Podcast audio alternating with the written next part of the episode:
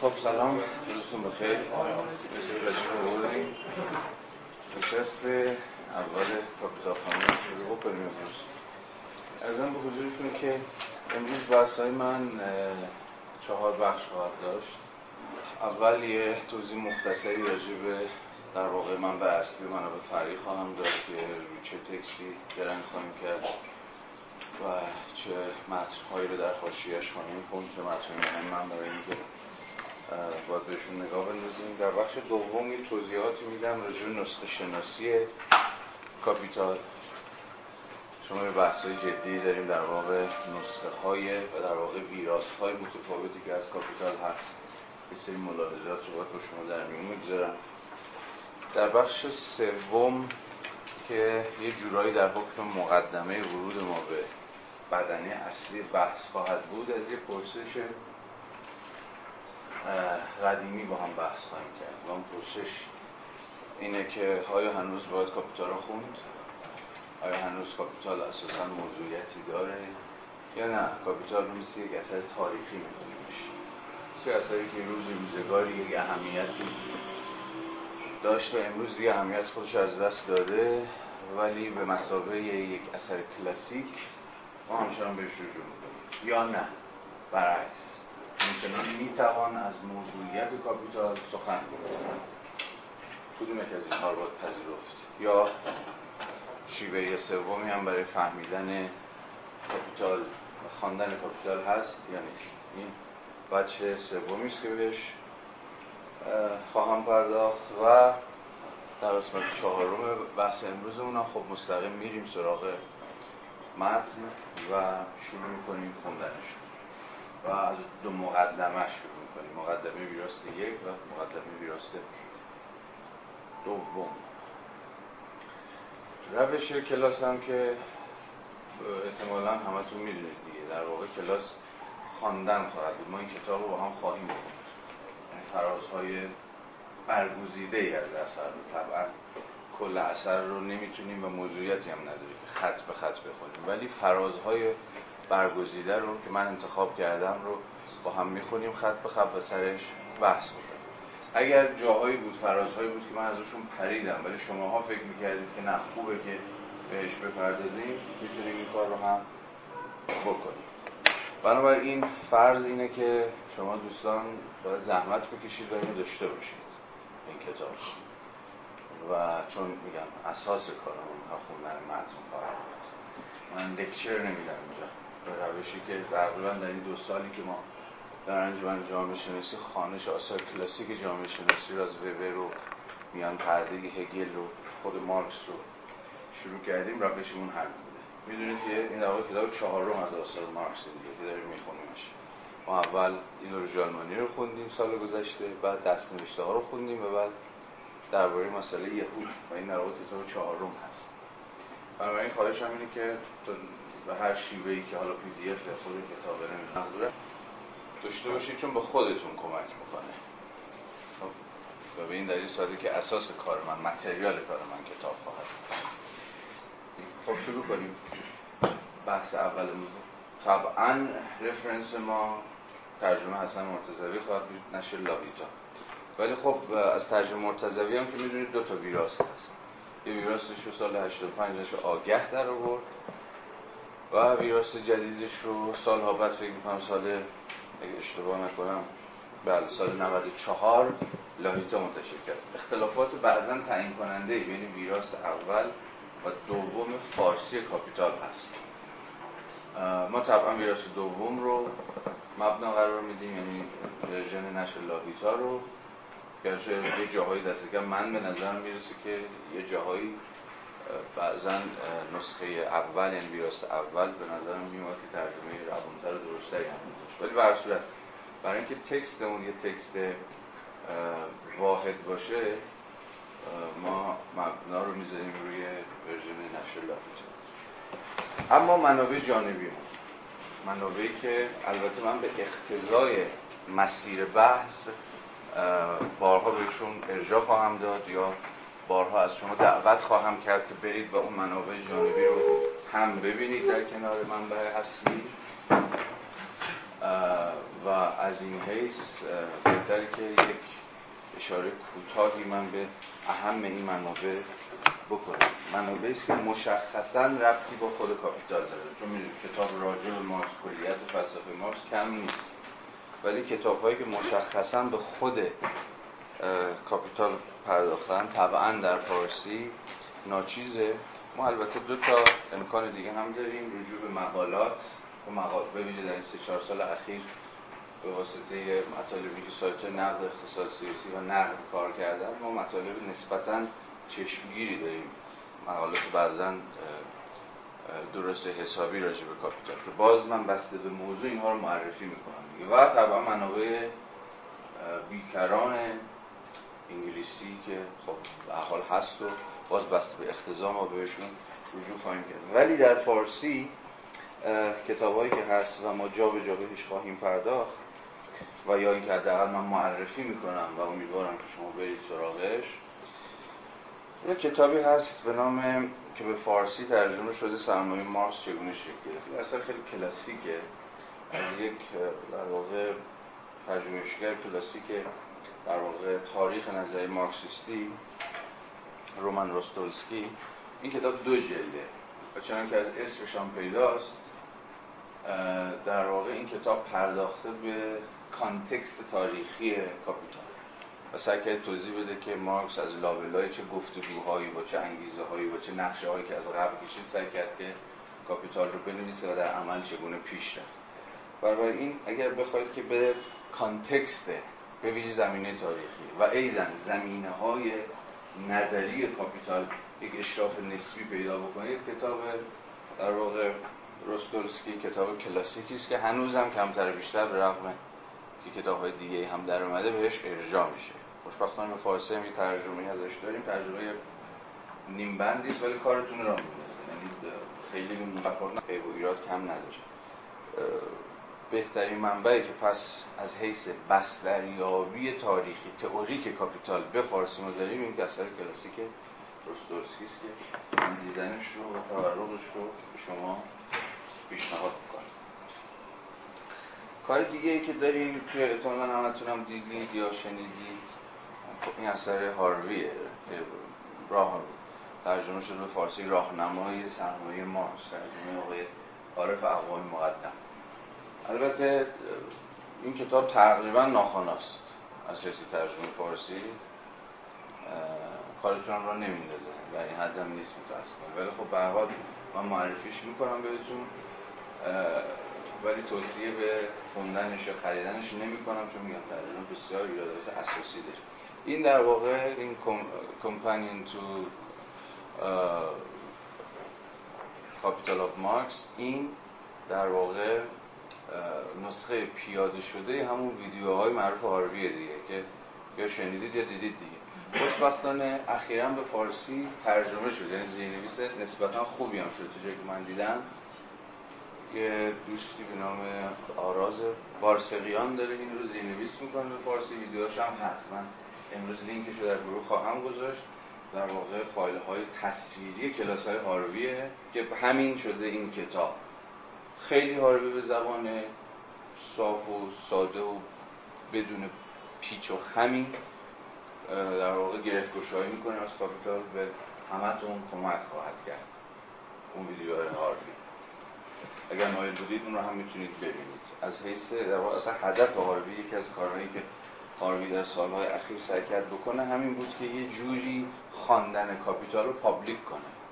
این اون هیبت ترسناکی که کاپیتال و خب اصلا نمیشه انگار بهش نزدیک شد و نمیشه خوندش و نمیشه باش کلنجار رفت تا حدی این هیبت رو بشکنه که به نظر میاد موفق شده. کسی مثل هاروی به حال در سالهای اخیر کسی بوده که احتمالا بیش از هر کسی دیگه ای به این موج اخیر کاپیتال خوانی دامن زده در تقریبا اقصی نقاط جهان. حالا نه یک تنه طبعا زمینه های اقتصادی و سیاسی و غیره هم داشته که این موج کاپیتال خوانی الان بالا گرفته.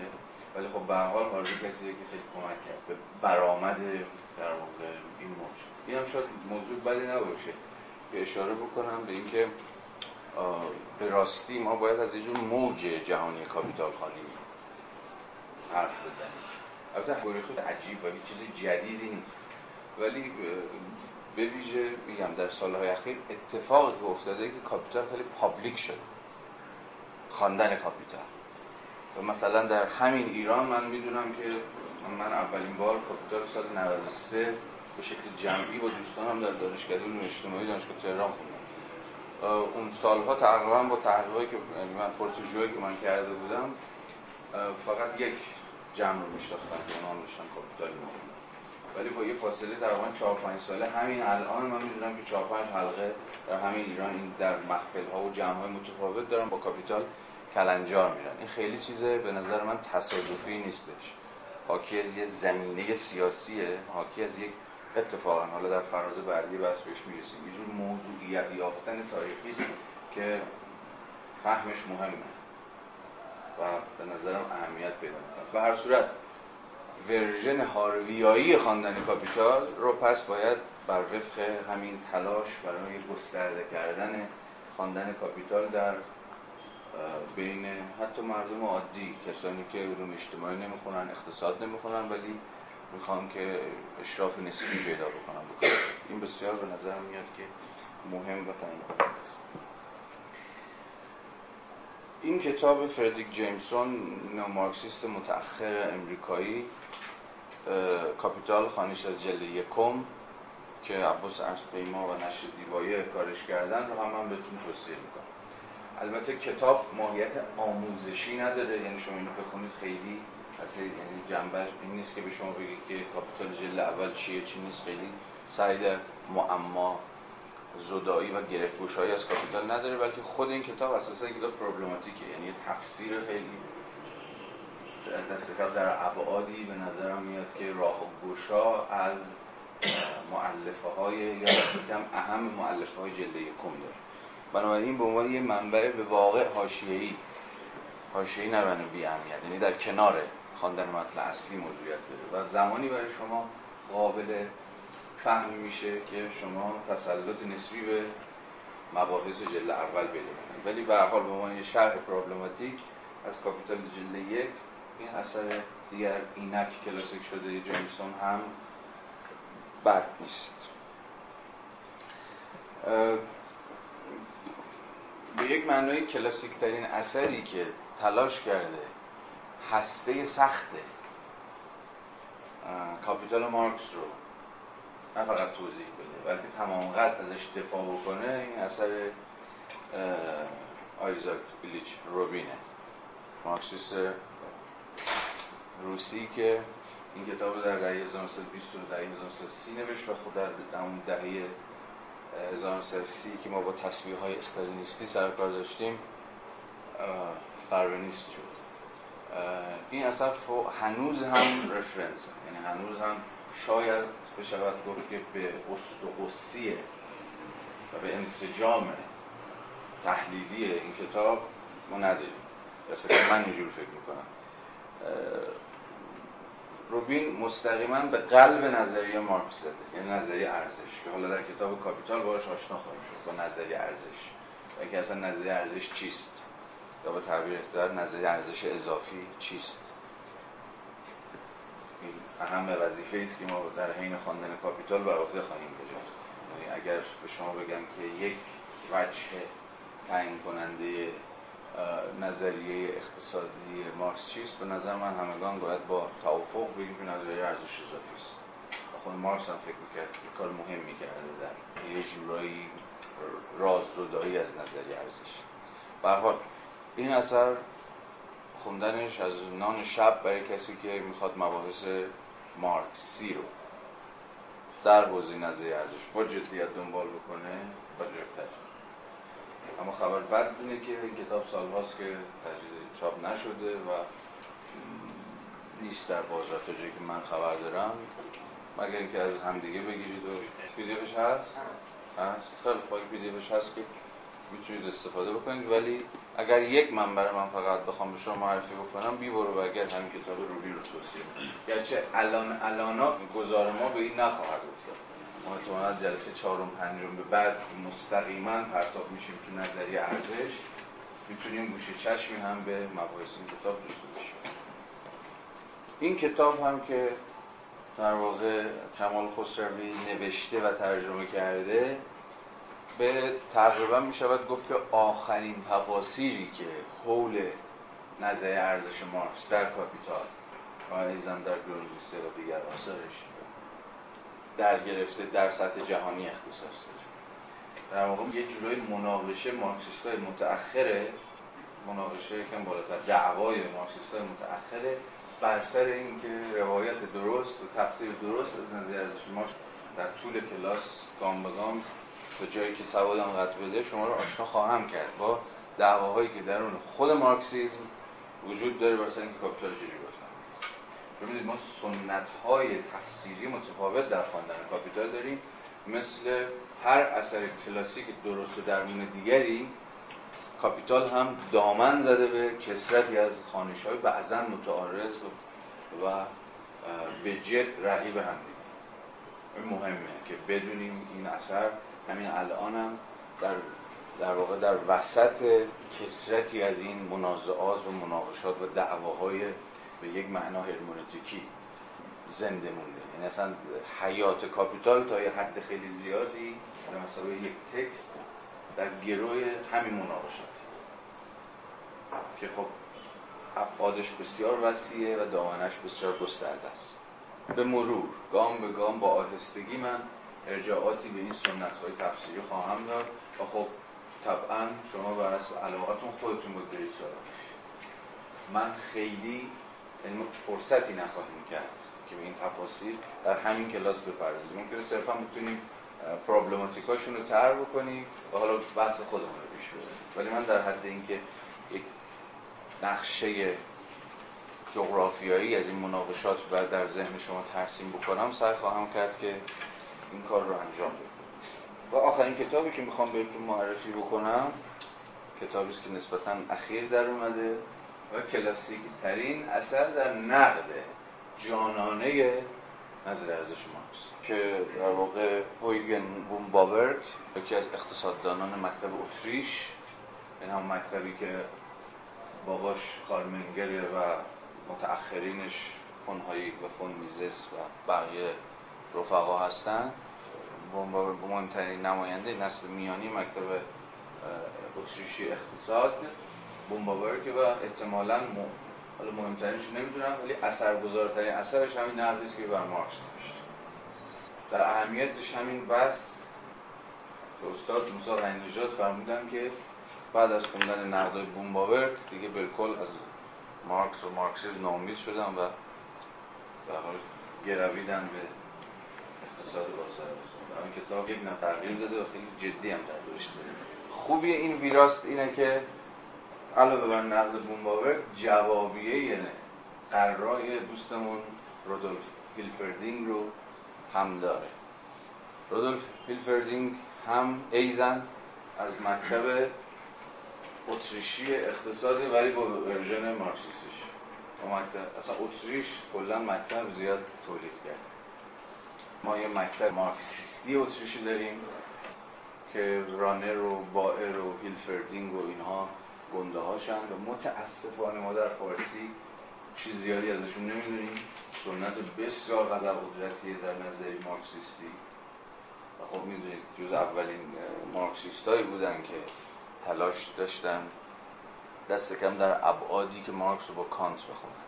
و این بنظرم فوق پروژه جاه طلبانه و فوق پروژه مهم می و هنوزم به نظرم میاد.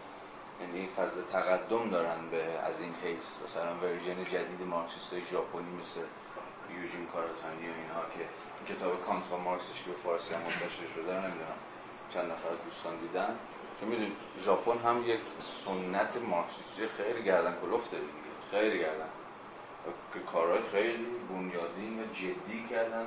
آنچنان که بعضا رو خود تفاسیر بسیار غربی رو مارکسیسم هم تاثیر گذاشت. مثلا ویراست جلد دوم کاپیتال رو همین مارکسیست ژاپنی انجام دادن که همین الان مهمترین reference ی که مثلا ما جلد دوم کاپیتال داریم ویراست همین ژاپنی هست. و حالا سنت های تفسیری بسیار مهمی در مارکسیسم ژاپنی ها دنبالش کردن. به حال مارکسیست های اتریشی در از حیث اهمیت همخوانشی کانت با مارکس نسبت به این version ژاپنی کاراتانی اینها در واقع فضل تقدم دارن و بسیاری از مباحث مهم و بنیادین در به نظر من مارکسیسم قرن بیستم رو اتریشی ها مطرح کردن ولی گم شدن در تاریخ. حتی بخش اعظم آثارشون حتی به انگلیسی هم ترجمه نشده. خب دلیلش هم اینه که گیر دو تا قول افتادن دیگه. قولایی که پیاهوی بسیار به نظرم برای هیچ بود دست در افراد. یکی مارکسیسم لنینیسم روسی. خب خیلی سر صدا کرد و بازار رو گرفت و یکم سوسیال دموکرات آلمانی. این version اتریشیه در سوسیال دموکرات اتریشی. این وسط منگنه شدن و صداشون در نیومد. چیز زیادی ازشون باقی نموند. ولی خب خوشبختانه به فارسی اخیرا عنایت به هیلفردینگ شد. جوابیه‌ش به بوم باورک. جوابیه بسیار به نظرم جدیه. در واقع دفاع کرده از نظریه مارکس و هم اون کتاب سرمایه مالیش که اون هم دنیای اقتصاد در آورد که حالا من در فراز سوم بحث امروز به این کتاب هم باز خواهم گشت از یه حیث دیگری که یه جورایی حالا یه مقدار این هم ژورنالیستیه ولی خب در عین حال پر بیراه نیست که سرمایه داری سرمایه مالی هیلفردینگ رو یه جورایی چهارم سرمایه می‌دونن. از وجوهی و از زوایایی. که چون گفتم به نظر هنرها هم بیراه نمیاد. ولی به حال ما در فارسی پس از هیلفردینگ این دفاعیش از نظر ارزش مارکس و اون سرمایه مالی رو داریم. ولی این کتاب از حیث ارزش کلاسیکش در نقد جانانه نظر ارزش مارکس مطرح کردم که خب خوشبختانه اخیرا به فارسی هم با ترجمه خیلی خوب در اومده و به هر حال خواندنش برای هر پژوهشگر جدی نظریه مارکسیستی جدیه. اگر می‌خواید با مارکسیسم و اینجور چیزا جست بگیرید و اینجور چیزا نه این کتاب و چیزا اصلا چیز نداره. برای اگه پژوهشگر نظریه هستید و این قضیه براتون جدیه به نظر من آثار منتقدان مارکس و بیشتر از آثار مدافعان مارکس و این اصلا شرط هر شکلی از به نظر من وفاداری به حقیقته برها این هم یه شمه ای از منابعی که من به نظرم می اومد که باید به شما معرفی بکنم که بدونید ما چه زمینی داریم حرکت می‌کنیم و همه کتابایی که دور برمون هست چیست. و چنان که گفتم در حین پیشروند بحث من به این کتاب ها ارجاع خواهم داد یا معرفی خواهم نقد دیالکتیک دستگاهمند. من نمی‌دونم چرا این اصرار داره سیستماتیک و دستگاهمند ترجمه بکنه من نفهمیدم. ولی به که آشنا خواهیم شد دیگه. سیستماتیک دیالکتیک اسم در واقع یه جریانیه یه سنت تفسیریه که اتفاقا خواستارش هم ژاپنیه. از نظر ازش اسم این کتاب هم که کارل مارکس در ترازو. خب این فراز اول. دوم باید یه بحثی بکنیم راجع به نسخه شناسی. آره تکلیف روشن کردم گفتم که خب نسخه اینه. اما یک version فارسی هم دوستمون آقای منتظری بهش پرداخته و اشاراتی کرده. و احتمالا در جریان هستید ولی من محض اینکه چیزی این وسط از دست نره یه اشاره‌ای بهش می‌کنم. خود کاپیتال جلد یک اونی که در سال 1867 منتشر شد.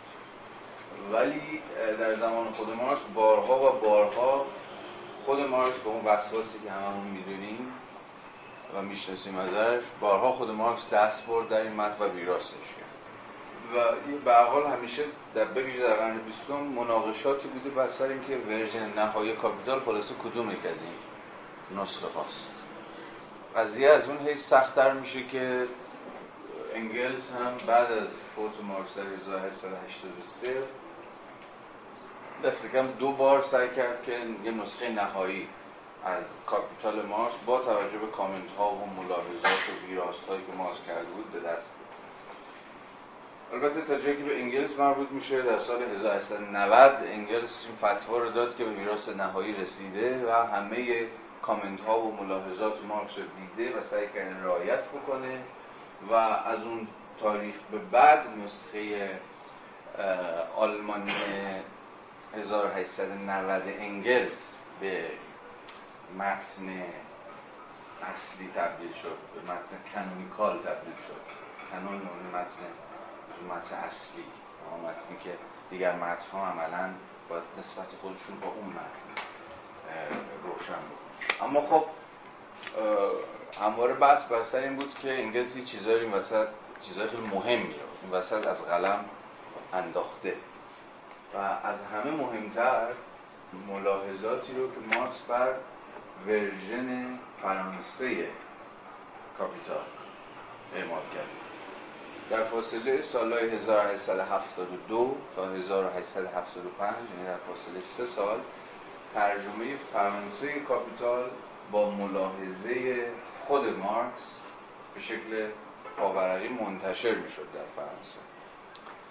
و چنان که می‌دونیم مارکس نسخه کاپیتال در قیاس با خود نسخه آلمانی که خودش در سال یک بار 67 و یک بار 73 منتشر کرده چون با مترجم فرانسوی در ارتباط بود و نظارت داشت بر ترجمه فرانسه بسیار دستکاری کرد version آلمانی رو و بسیاری از تغییرات و جرح و تعدیل های تعیین کننده وارد version فرانسه کاپیتال شد که عموما اون چیزی که از قلم آقای انگلز افتاد همین تغییرات خود مارکس در version فرانسه. خوشبختانه آقای حسن مرتضوی مقاله ای از کوین اندرسون یکی از این مارکسیست های جدید رو در ابتدای همین کتاب ترجمه کرده که می‌پردازه به اهمیت نسخه فرانسه کاپیتال اندرسون در این مقاله کوتاه هم هست. ببینید حتما. سولوش مثلا 7 صفحه است. توضیح میده که چرا حتما باید حواسمون به نسخه فرانسه کاپیتال باشه چون تغییراتی که مارکس داده قابل چشم نیست و بعضا اصلا تفسیر رو تا حد زیادی تغییر میده و فهم ما رو دگرگون می‌کنه از بسیاری از فرازهای مارکس. کاری که در واقع مرتضوی و دوستانش انجام دادن اینه که جا به جا تغییراتی که و تفاوتهایی که بین نسخه آلمانی و نسخه فرانسه وجود داره در چون که می‌بینید تقریبا در هر صفحه ای در حاشیه کتاب غیب شده. بنابراین وقتی که شما کتاب رو دارید می‌بینید عملا هم نسخه آلمانی خود مارکس رو دارید هم ملاحظاتی که باز خود مارکس به ویژه بر ویراست فرانسه 1872 تا 1875 وارد کرده. این ملاحظه از نسخه شناسی بسیار مهمه. خود مرتضوی از چی ترجمه کرده؟ توضیح داده. اول از روی انگلیسی نسخه بنفاکس ترجمه کرده بعد با آلمانی 1990 تطبیق داده بعد با فرانسه دو تا ترجمه فرانسه هم که ازش هست تطبیق داده و موارد رو موارد اختلاف رو اینجا نوشته. همیشه و همه جا این موارد اختلاف مهم نیست ولی آن جاهایی که مهمه این اختلاف بین نسخه آلمانی و نسخه فرانسه من بهش ارجاع خواهم حواستون باشه که ما با دو تا ادیشن سر کار داریم که بعضا تفاوت مهم و تاثیر گذار. خب این رو هم من باید یادآوری می‌کردم برای اینکه بدونیم که چی کار داریم می‌کنیم و عملا چی داریم می‌خونیم. خب این بخش دوم بحثمون من ببندم و وارد یه مقدمه دیگر بشیم قبل از ورودمون به خود text. و اون این سوال ظاهرا خود این سوال هم کلاسیک شده دیگه. آیا هنوز باید مارکس را خواند؟ آیا هنوز باید کاپیتال رو خواند؟ آیا خواندن کاپیتال هنوز موضوعیتی داره یا نه؟ وقتی این سوال می‌پرسیم آدم خود به خود یاد بندیتو کروچه میفته و اون کتابی که در سال 1906 منتشر کرد. در مقام یک نوع هگلیان که معروفترین کتابش هم هست دیگه. چه چیز در هگل هنوز زنده و چه چیز مرده است؟ این سوال کروچهی بعدها به یه سوال جدی تبدیل شد که انگار در قبال هر کلاسیکی می‌شد پرسید. آیا می‌تونیم بپرسیم در ماه چه چیز مرده یا چه چیز زنده است؟ آیا این سوال مثلا در قبال چه می‌دونم وبر هم می‌تونیم بپرسیم دورکیم هم می‌تونیم و آدم اسمیت هم می‌تونیم بپرسیم؟ و حال این پرسش به مسابقه یک وسوسه همواره با آدمه که آیا باید جدا بکنیم یه قسمت هایی از مثلا نظریه فرض کنید مارکس رو خب دیگه به درد نمی‌خوره دیگه نخنما شده دیگه تاریخش گذشته و خب حالا این بخشاش هنوز به درد می‌خوره و هنوز می‌شود خوند و هنوز می‌شود ازش یه جورایی حالا استفاده کرد من نمی‌خوام این راه برم. یعنی میگم خب ایناش کنار ایناش ایناش بداشه ایناش خوباشه این به نظرم راه اتفاقا در نهایت راه خیلی آسونیه. ولی سخت نیست که بگیم مارکس مثلا کجا چرت گفته و کجا نه هنوز حرفاش شنیده نیست. می‌خوام بگم که باید یه راه دیگه بریم. باید بتونیم دقیقا به اون قلب نظری مارکسی نزدیک بشیم.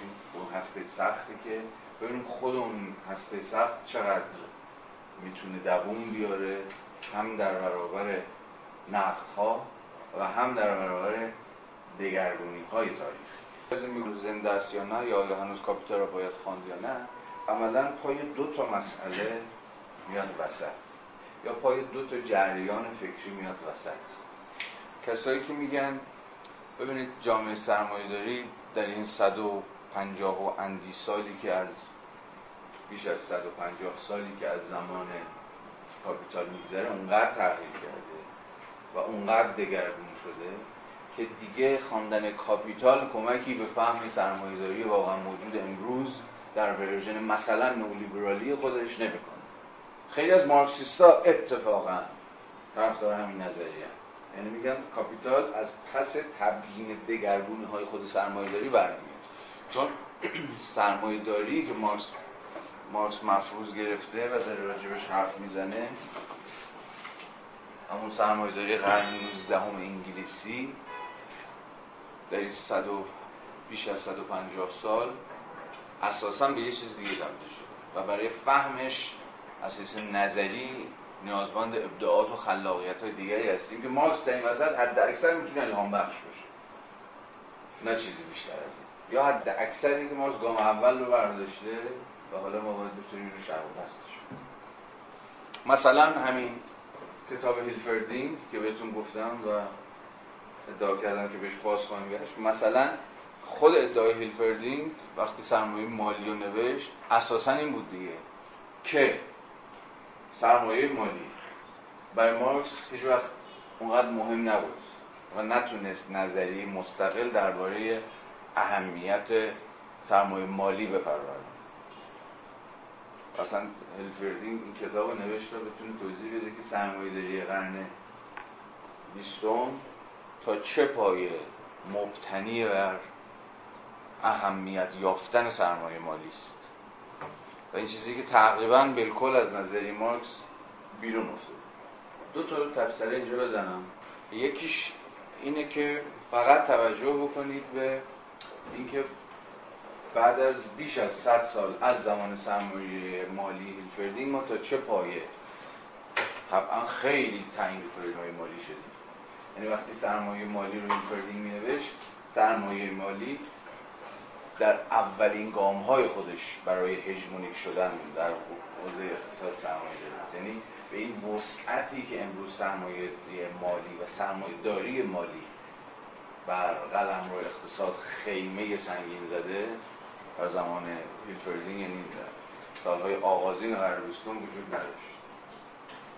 حتی خود این هم نشون دهنده باز دوباره شعن تاریخی کتاب هیلفردینگه و اینکه امروز به نظر میاد که بازگشت به سرمایه مالی هیلفردینگ تا چه پای اهمیت تعیین کننده ای داره. از حیث تعیین کنندگی به خود سرمایه مالی در اقتصاد سرمایه داری متأخر پیدا کرده. این یه نکته است. یه تفسیر است. یه تفسیر دیگه اینه که حواستون بود باشه که کاپیتال مارکس به زعم خود مارکس دست کم پروژه ناتمامی است. کتاب روسدولسکی رو که ببینید تفصیل توضیح میده که مارکس چه طرح جاه طلبانه ای در سر داشت. کاپیتال می‌دونید دست کم در یکی از نامه هایی که دست بر قضا مارکس به فریدران لاسال نوشت یعنی یکی از خصم های بعدیش از این حرف زده بود که کاپیتال قرار هفت جلد باشه. و در یکی از این جلد ها مارکس قرار بود که به سراغ اهمیت سرمایه مالی در بازارهای جهانی و چیزهای شبیه به این بره و حتی این ابعاد رو هم بررسی بکنه. چون که می‌دونید مارکس در زمان حیات خودش فقط جلد اول رو منتشر کرد. جلد دوم و سوم فقط دست نویس هایی بود که بعدها انگلس اونها رو به شکل عمومی چاپ کرد. برای این حواسمون باید به این باشه این نقد هم که وارد میشه به مارکس رو به گونه ای به جا باید بفهمید یعنی لزوما به یک معنا می‌تونه نقد نباشه چون اساسا شما با یه طرح کامل شده سرکار ندید با طرح سرکار دارید که قرار بود ابعاد دیگری هم بهش بپردازه ولی به حال عمر رفیقمون قد نداره. اینا هم البته حالا به حال ملاحظاتی است که وجود داره. از مورد هیلفردینگ بگذریم مارکسیستایی که معتقدن مارکس امپریالیزم رو ندید. یعنی آنچه که مارکس داره در کاپیتال می‌نویسه بدون لحاظ کردن امپریالیزم سرمایه دارانه است یا به قول لنین امپریالیزم به مثابه بالاترین مرحله سرمایه داری و فهم سرمایه داری منهای فهم امپریالیزم اصلا ممکن نیست. و می‌دونید که در بر مارکسیزم قرن بیستم تا چه پایی اصلا ترم امپریالیزم و اهمیت تئوریک امپریالیسم در فهم کارکردهای خود ماشین سرمایه دارانه مهم بود.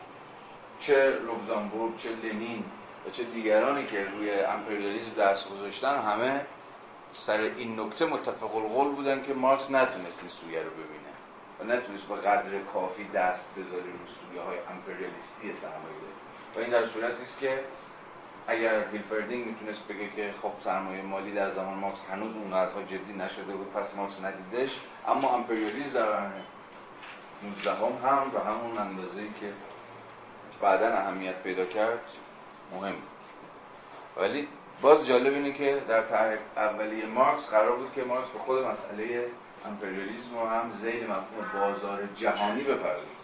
و البته به نظرم تصادفی نیست که فصل آخر کاپیتال با چی تموم میشه فصلی که به غریبی عموما از زیر چشم مارکسیستا دور میده مثلا فصل 25 کاپیتال تلاشی است برای نخستین تلاشاست برای به دست دادن این نظریه جدید استعمار.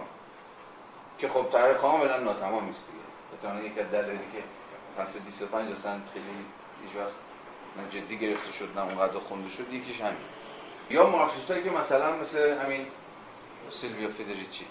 مثلا سیلویا فیدریچی در مقام یک مارکسیست فمینیست خیلی گردن کلوف معتقده که مارکس زنان رو ندیده اصلا اهمیت کار زنان در تکوین اقتصاد سرمایه داری اتفاقا در لحظه انباشت اولیه رو خب نقل خرکی داره می‌زنه به مارکس یعنی اصلا یه بچی از ماجرا از زید نظر مارکس افتاده بیرون.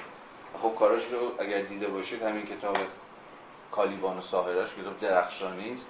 در واقع تلاش کرده که همین اهمیت زنان در فرایند انباشت رو توضیح و اصلا کار زنانه رو پرابلماتیزه بکنه. اصلا مارکسیست فمینیست ها در واقع ادامه همین نقد به مارکس هم من نمی‌خوام بگم این نقد چقدر وارده یا چقدر وارد نیست.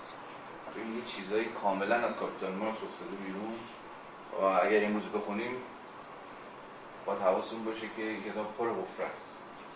پر سوراخ است پر درزه دست بر قضا خودشون هم مارکسیست. یا مثلا سنت Monthly Review در آمریکا پول سیریزی و پول باران و هری برورمن و بلامی فاستر و اینا. خب اصلا معروف هم به سنت سرمایه داری انحصاری دیگه. مثلا کاپیتال اساسا با مفروض گرفتن رقابت نوشته شده. در صورتی که دست کم سرمایه‌داری قرن بیستمی بر اساس انحصارها کار می‌کنه. چه انحصارها در بخش دولتی چه انحصارها حتی در بخش خصوصی. برای شما اگر انحصار رو به جای رقابت بذارید بخش وسیع از نظام نظری مارکس میریزه. مثلا نظریه گرایش نوزولی سود که حالا با اینا بعدا آشنا میشیم اما الان فقط دارم طرح موضوع می‌کنم. بنابراین یه بچه ماجرا از حیث اینکه آیا هنوز کاپیتال رو بخونیم یا نه یا آیا هنوز کاپیتال موضوعیت داره یا نه به شما میگه که این کاری ندارم می‌خونید یا نمی‌خونید ولی حواستون باشه که نظریه مارکس در کاپیتال وجوه بسیار تعیین کننده از سرمایه‌داری امروز اکنون رو نمی‌تونه توضیح بده. یعنی از موضوعیت افتادنش در گرو تحولات تاریخی خود سرمایه‌داری. برای همین باید از مارکس فراروی کرد.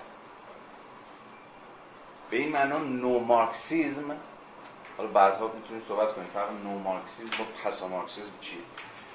نو مارکسیست ها پس حرفشون اینه که برای فهم سرمایه متأخر بله باید همواره به مارکس بازگشت. ولی همواره باید در قبال خلاها و کمبودها و نارسایی ها و سراخ های مارکس هم مشرف بود و همواره از سطح تحلیلی کاپیتال فراروی کرد. یعنی همون چیزهایی که مارکس ندید یا دست کمی که نمی‌تونست ببینه. حالا یا عمرش قد نداد یا در زمانش هنوز اونقدر پژمونیک نشده بود و باز اون رو دست برش مثلا مارکسیس فمینیست یا سرمو کسایی که روی وجود انحصاری شدن سرمایه‌داری دست می‌زنن یا اونایی که فکر می‌کنن باید روی مالیه بیشتر تاکید کرد. یا کسانی که فکر می‌کنن رو امپریالیسم باید تاکید بیشتر. شما سنت های مارکسیستی دارید یا به تعبیر بهتر بذارید بگم نو مارکسیستی دارید که به رغم اینکه همچنان نسبت خودشون رو و دین خودشون رو کاپیتال مارکسی تایید می‌کنن اما همواره بر فراروی از این الگو و ضرورت نوسازی کل امارت نظری مارکسیستی هم اصرار اما یه جریان دومی هم هست دیگه. که فکر نمی‌کنه مارکس باید در پرتو باز آرایی های نظری خوند در نتیجه تحولات تاریخی.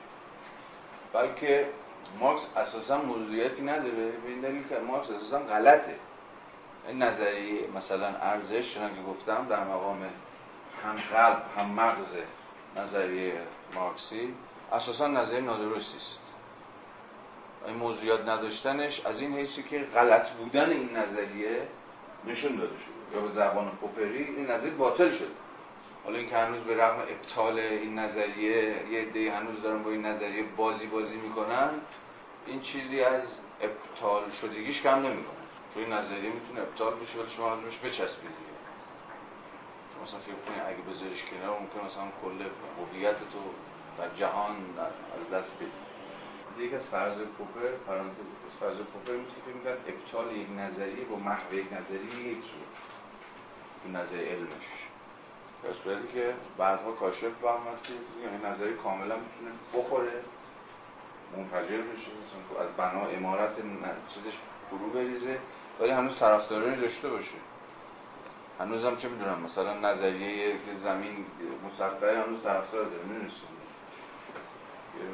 تو آمریکا هستن کسایی که فکر می‌کنن این قضیه که زمین گرد و اینا کلک های رسانه ها و اینا هست واقعا شوخی هستن بچه ها مثلا همین نقل بومباورگ و نظر سوبژکتیویستی ارزش اساسا نظریه هژمونیک در علم اقتصاد مستقر.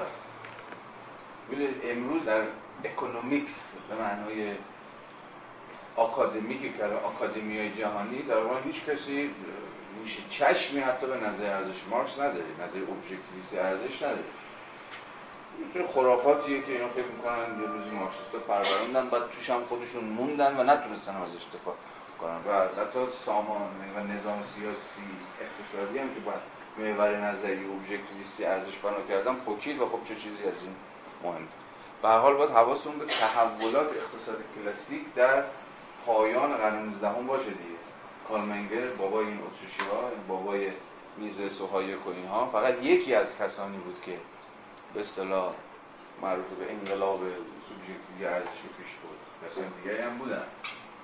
مثل استنلی جوونز که گنده مکتب اقتصاد کمبریجه که بعدا ازش کسانی مثل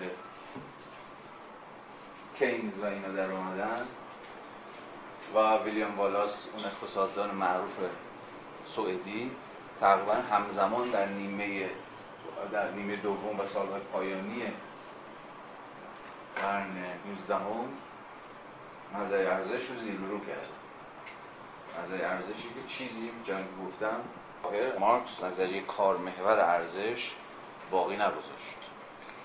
ولی خب هنوز مارکسیستایی هستن که تمام دفاع دارن می‌کنن نظر ارزش رو حالا خواهیم دید.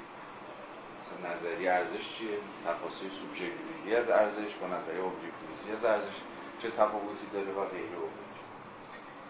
و حال برای کسانی که در جریان دوم معتقدن که غلط بودن مارکس همان و از دهن افتادن کاپیتال همان و گرایش جدی. ولی حالا ما در این کلاس تلاش خواهیم کرد که دست کم پیشا پیش فرض نگیریم غلط بودن نظریه ارزش مارکس دست کم. البته من می‌خوام دفاع بکنم از نظریه وجود ارزش مارکس در طول کلاس. ولی حالا این مهم نیست می‌خوام دفاع کنم یا نمی‌خوام دفاع کنم. سعی خواهم کرد که بگم خود مارکس چی می‌خواست بگه. فارغ از اینکه من چی فکر می‌کنم فکر کنم درست میگه یا غلط میگه اینا دو تاست. ولی به هر صورت اجازه بدید که ما این جریان دوم رو خیلی جدی نگیریم. دست کم در گام اول. یعنی که میگه کاپیتال تمام چون غلطی در صورت خوندن کاپیتال هم فقط میگم یه چیز ارزش تاریخی پیدا می‌کنه خب این کاپیتالی بود و یه روزی و یه زمانی میگن کتاب خوبی بود حالا بریم باز کنیم ببینیم چی. من اینجوری نمی‌خوام بخونمش اتفاقا همچنان در با تقلا برای نسبت یابی کاپیتال با اتفاقا زمان حاضر بخونمش و در این حالی که سعی بکنم حتی امکان دقیق به شما بگم که نظر ارزش مارکس چیست و او چگونه دفاع می‌کنه از خودش کمک بکنم که به هممون بتونیم از این نظری در برابر انتقادها هم به حدی دست کم دفاع این بحث اجازه بدید من اینجا تمامش کنم چون بسیار می شود این بحث رو پیش برد. و کتاب بسیاری به این بحث داد ولی من نمی‌خوام بیش از این درش باقی بمونم. یه مقاله امروز در گروه منتشر خواهم کرد که دقیقا عنوانش اینه. آیا هنوز باید کاپیتال رو خواند؟ این مقاله از ضرورت خواندن و موجودیت مارکس هنوز در وضعیتشون وضعیت معاصر بشه خب. با اجازتون شروع بکنیم. خود کتاب رو و وارد تکست بشیم. این پیشگفتار که مربوط به سال پس 1867 رو با هم دیگه بخونیم فرازهای برگزیده ازش رو و بحث بکنیم. هر دو پیشگفتارش البته پیشگفتار سوم و چهارمی هم هست. که این مذها برای ما مهم نیست ولی پیشگفتار یک و دو بسیار مهمه. پیشگفتار اول که گفتم مربوط به نسخه 1867 و پیشگفتار دوم که اون رو هم ما خواهیم خوند مربوط به ویراست دوم آلمانی سال 1873 صفحه 29 پیشگفتار ویراست اول. خب هم پاراگراف اول رو از دستگرده با هم دیگه بخونیم. تا اهمیت تحلیلی برای بحث ما نداره ولی خب به حال محض شروع بد نیست. این اثر که مجلد نخست آن را به خوانندگان ارائه می کنم ادامه رساله در نقد اقتصاد سیاسی من است که در سال 1859 منتشر شد. خب ما این متاسفانه این چیز رو نداریم به فارسی نقد سیاسی رو. کتاب اقتصاد سیاسی رو که می‌دونید با گرونلیسه متفاوته با طبعا با کاپیتال متفاوته ولی فصل بندی هاش فصل بندی های آغازین کتاب نقد سیاسی ماست. خیلی شبیه فصل بندی های آغازین خود کاپیتاله ولی خب نسخه تکامل یافته صورت بندی نقد سیاسی رو شما می‌تونید در کاپیتال ببینید. چون که خود مارکس هم میگه در پانویس سعی کرده که در واقع در فصول آغازین شمه ای از مهمترین مباحث کل کتاب نقد اقتصاد سیاسی 1359 رو بیاره. یعنی شما با نخوندن اون کتاب چیز زیادی رو از دست ندارید ما با اون کتاب کاری نداریم. طبعا مستقیما بریم سراغ خود کاپیتال وقفه بلند مدت بین آن, آن رساله و این کتاب ناشی از بیماری چند ساله ای بود که بارها کارم را متوقف کرد. یک پاراگراف بعد. در هر علمی آغاز همیشه دشوار است. این جمله تقریبا عین جمله آغازین هگل در منطق کبیر ما بعدها در طول خواندن کاپیتال جا به جا به نسبت های بین کاپیتال و Logic وقتی میگم Logic منظورم مشخصا کتاب Logic هگل اشاره خواهیم کرد. شما کتاب Logic هگل رو که ببینید در همون فصل آغازینش هگل از دشواره آغاز کردن حرف می‌زنه. از این حرف می‌زنه که همواره در تاریخ فلسفه بر سر اینکه از کجا باید آغاز کرد مناقشه بود باید از سوژه آغاز کرد یا از جوهر. از یک اصل آغازینی باید آغاز کرد یا از یک گزاره بنیادی. هگل در منطق در گام نخست مسئله اصلیش کم و بیش شبیه همین اشاره البته کوتاه و گذرایی است که مارکس همینجا تو می‌دونید که هگل در نهایت فکر می‌کنه که باید از بیواسطه ترین چیز آغاز کرد یا بیمیانجی ترین امر آغاز کرد. یعنی امری فاقد هر شکلی از تعیون یعنی چی؟ از خود هستی. هستی به ماقبت هستی به زعم هگل از حیث بیمیانجی بودن و بیواسطه بودن نقطه درخور آغازیدن یک نظام فلسفی است. و منطق هگل با همین مفهوم هستیه که آغاز می‌کنه و گام به گام وارد تعیون هایی میشه تا در نهایت به مطلق ختم ولی حالا از این روایت هگلیش بگذاریم چنان که می‌بینید و باز در ادامه در همون فصل اول من به این موضوع باز خواهم گشت برای خود مارکس هم مسئله آغاز یا اینکه از کجا باید آغاز کرد بسیار تعیین کننده و مهم بود. حالا بعدا در فصل اول بحث خواهیم کرد که چرا مارکس از کالا شروع آیا دلیلی داره برای اینکه از کالا بیاغازد؟ چرا مثلا به رسم آدم اسمیت از تقسیم کار نه. یا به رسم کارمنگر از ارزش نه. فارغ از اینکه چه پاسخی به این سوال بدیم که بعدا در جلسه آتی به این موضوع باز خواهم گشت اما به صورت ما با مسئله آغاز می‌تونیم مثلا اسمش این با مسئله آغاز طرفیم با اهمیت نقطه آغازیدن در هر علمی آغاز همیشه دشوار است. بنابراین درک فصل نخست به ویژه بخشی که تحلیل کالا را در بردارد بیشترین دشواری را دارست پس تا حد امکان های مربوط به جوهر ارزش و مقدار ارزش را همه فهم کرد با این مفاهیم در ادامه آشنا خواهیم شد.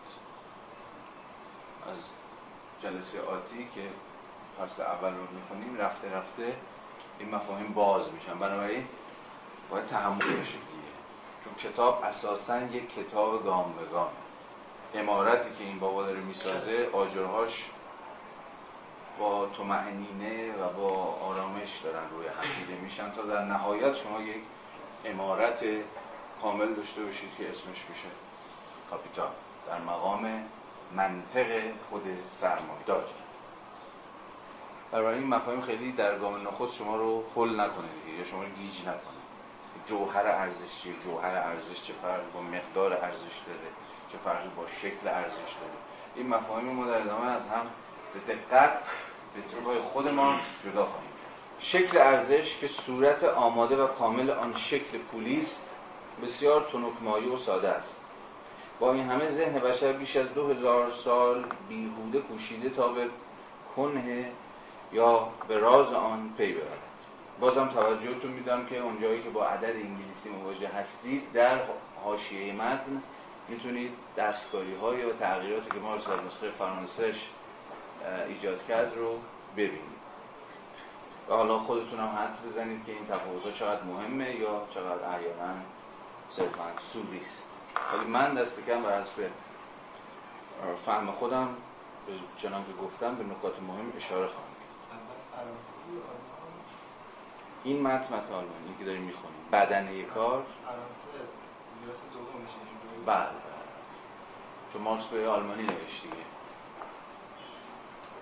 از دو هزار سال بیهوده کوشیده تا به راز آن پی ببرد. حال آنکه از سوی دیگر دست کم به طور تقریبی موفق شده شکلهایی را تحلیل کند که از لحاظ محتوا غنیتر و پیچیده‌تر بودند. چرا؟ زیرا پیکر کامل را آسانتر می‌توان مطالعه کرد تا سلول های پیکر این فراز چی میگه؟ ادعای بابا چیه؟ دو هزار سال بشر در چی مونده بود؟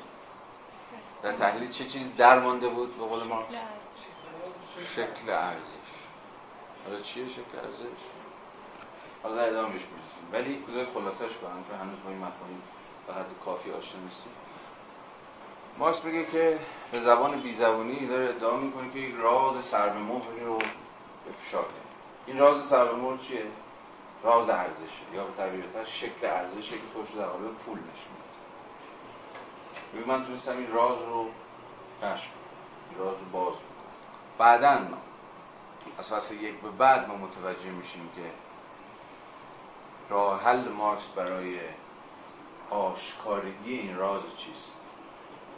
و چرا مارکس فکر می‌کنه که تا پیش از این یعنی تا پیش از خودش ما فهم درستی از مفهوم ارزش نداشتیم. یا به تعبیر بهتر فهم دقیق از شکل ارزش نداشتیم. اهمیت کاری که او ایجاد کرد البته نباید فراموش کنیم در ادامه سنگ بنایی که خود اقتصاد سیاسی کلاسیک مارکس داره سعی می‌کنه در این کتاب ازش فاصله بگیره گذاشته بود. یعنی سمیت و ریکاردو. این بود که اهمیت کار در خلق ارزش رو نشون بده یعنی نشون بده که ارزش از کار انسانی میاد و میزان و مقدار ارزش در نسبت با میزان یا مقدار کاری است که برای ساختن کالاها صرف شد این رو به شکل خیلی ساده اسمش می‌ذاریم لیبر تئوری آف ولیو نه؟ نظریه کارمحور ارزش. یعنی ارزشی که فهمش در گروه فهم خود کار. این کاری که دوستمون مارکس ازش حرف می‌زنه اساسا خصلتی ارزش آفرین. داره گفتم سنگ بنای نظریه کارمحور ارزش اقتصاد سیاسی کلاسیک گذاشته. خود آدم اسمیت خود ریکاردو و حتی به تعبیری خیلی قبلتر از اینها جان لاک.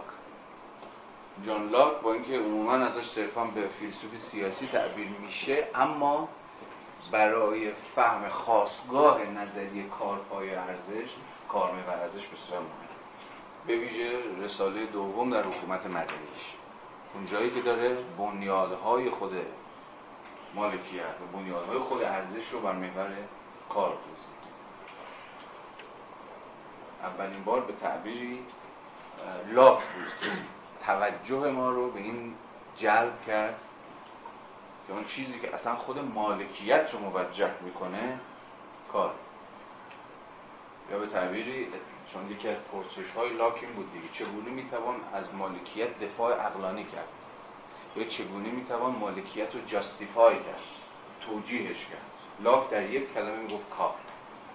من می‌تونم ادعای مالکیت چیزی رو داشته باشم که در خلقش کاری صرف کرده باشم از اون حیث می‌تونم ادعا بکنم که مالک این سیب هستم که اون سیب از وضع طبیعی خودش یعنی وضعش به عنوان یه میوه بالای درخت از مجرای برم بالای درخت و زحمت بکشم کار کنم سیب رو بچینم از آن خودم می‌تونم بگم سیب مال منه چون زحمتش میشه می‌تونم ادعا کنم این زمین مال منه چون روش کار کردم آبادش کردم.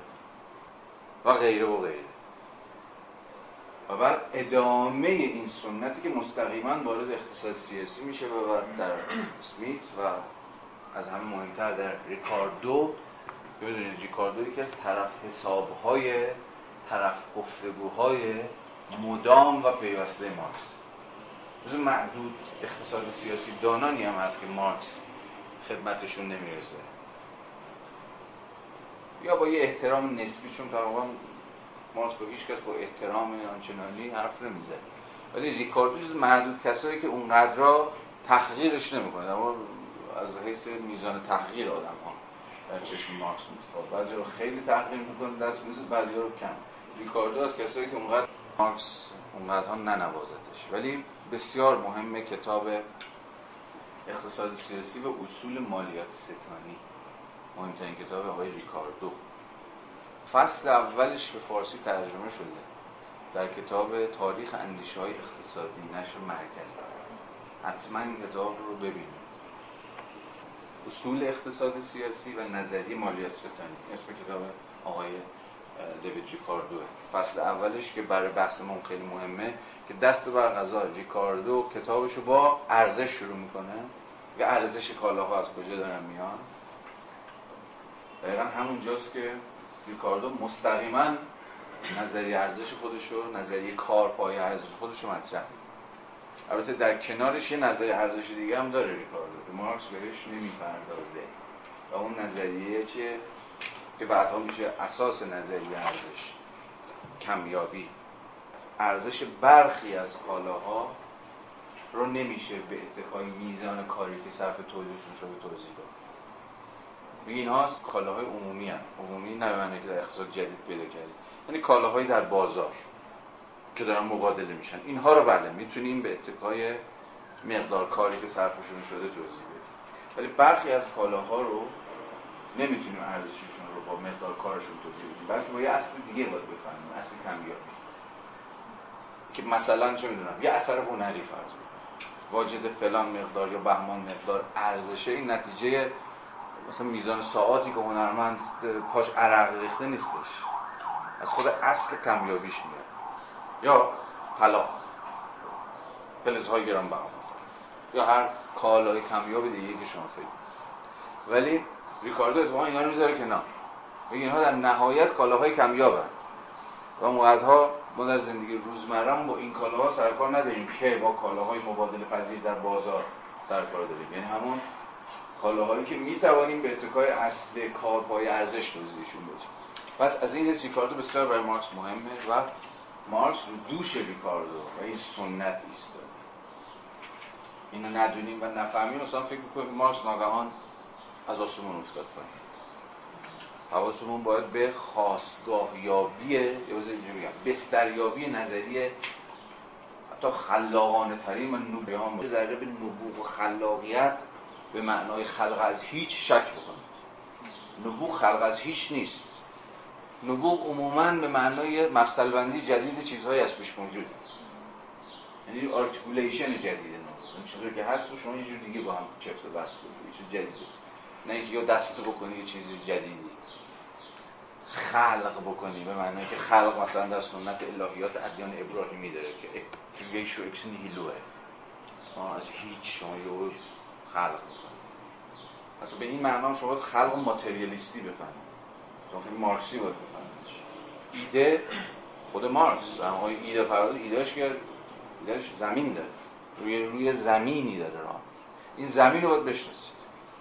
و بخشی از این زمین هم دیگر سنت های نظری بنابراین یه جاهای فریب مارکس هم نباید خود چون یه جای آنچنان با کسانی که دلیل مستقیم بهشون داره که مرز بندی می‌کنه که شما فکر می‌کنید که یا دست کم امر بر شما مشتبه میشه که انگار که این آدم به تمام می‌تونه هر چیزی که ادعا می‌کنه رو بگه فقط از آن من یا من فلان نه باید حواستون به این باشه.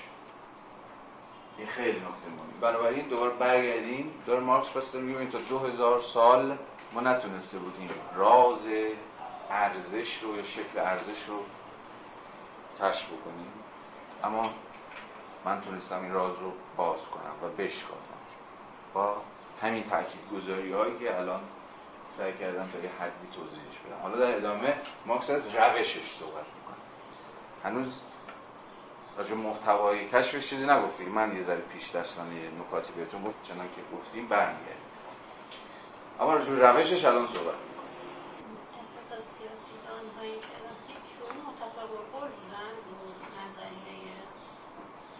کارپای ارزش؟ نه.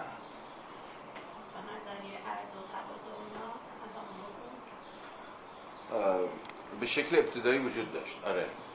ببینید این وسط به نظر من تاریخ اقتصادی که بعد از مکتب اتریشی اقتصاد ما می‌شناسیم خیلی مهمه.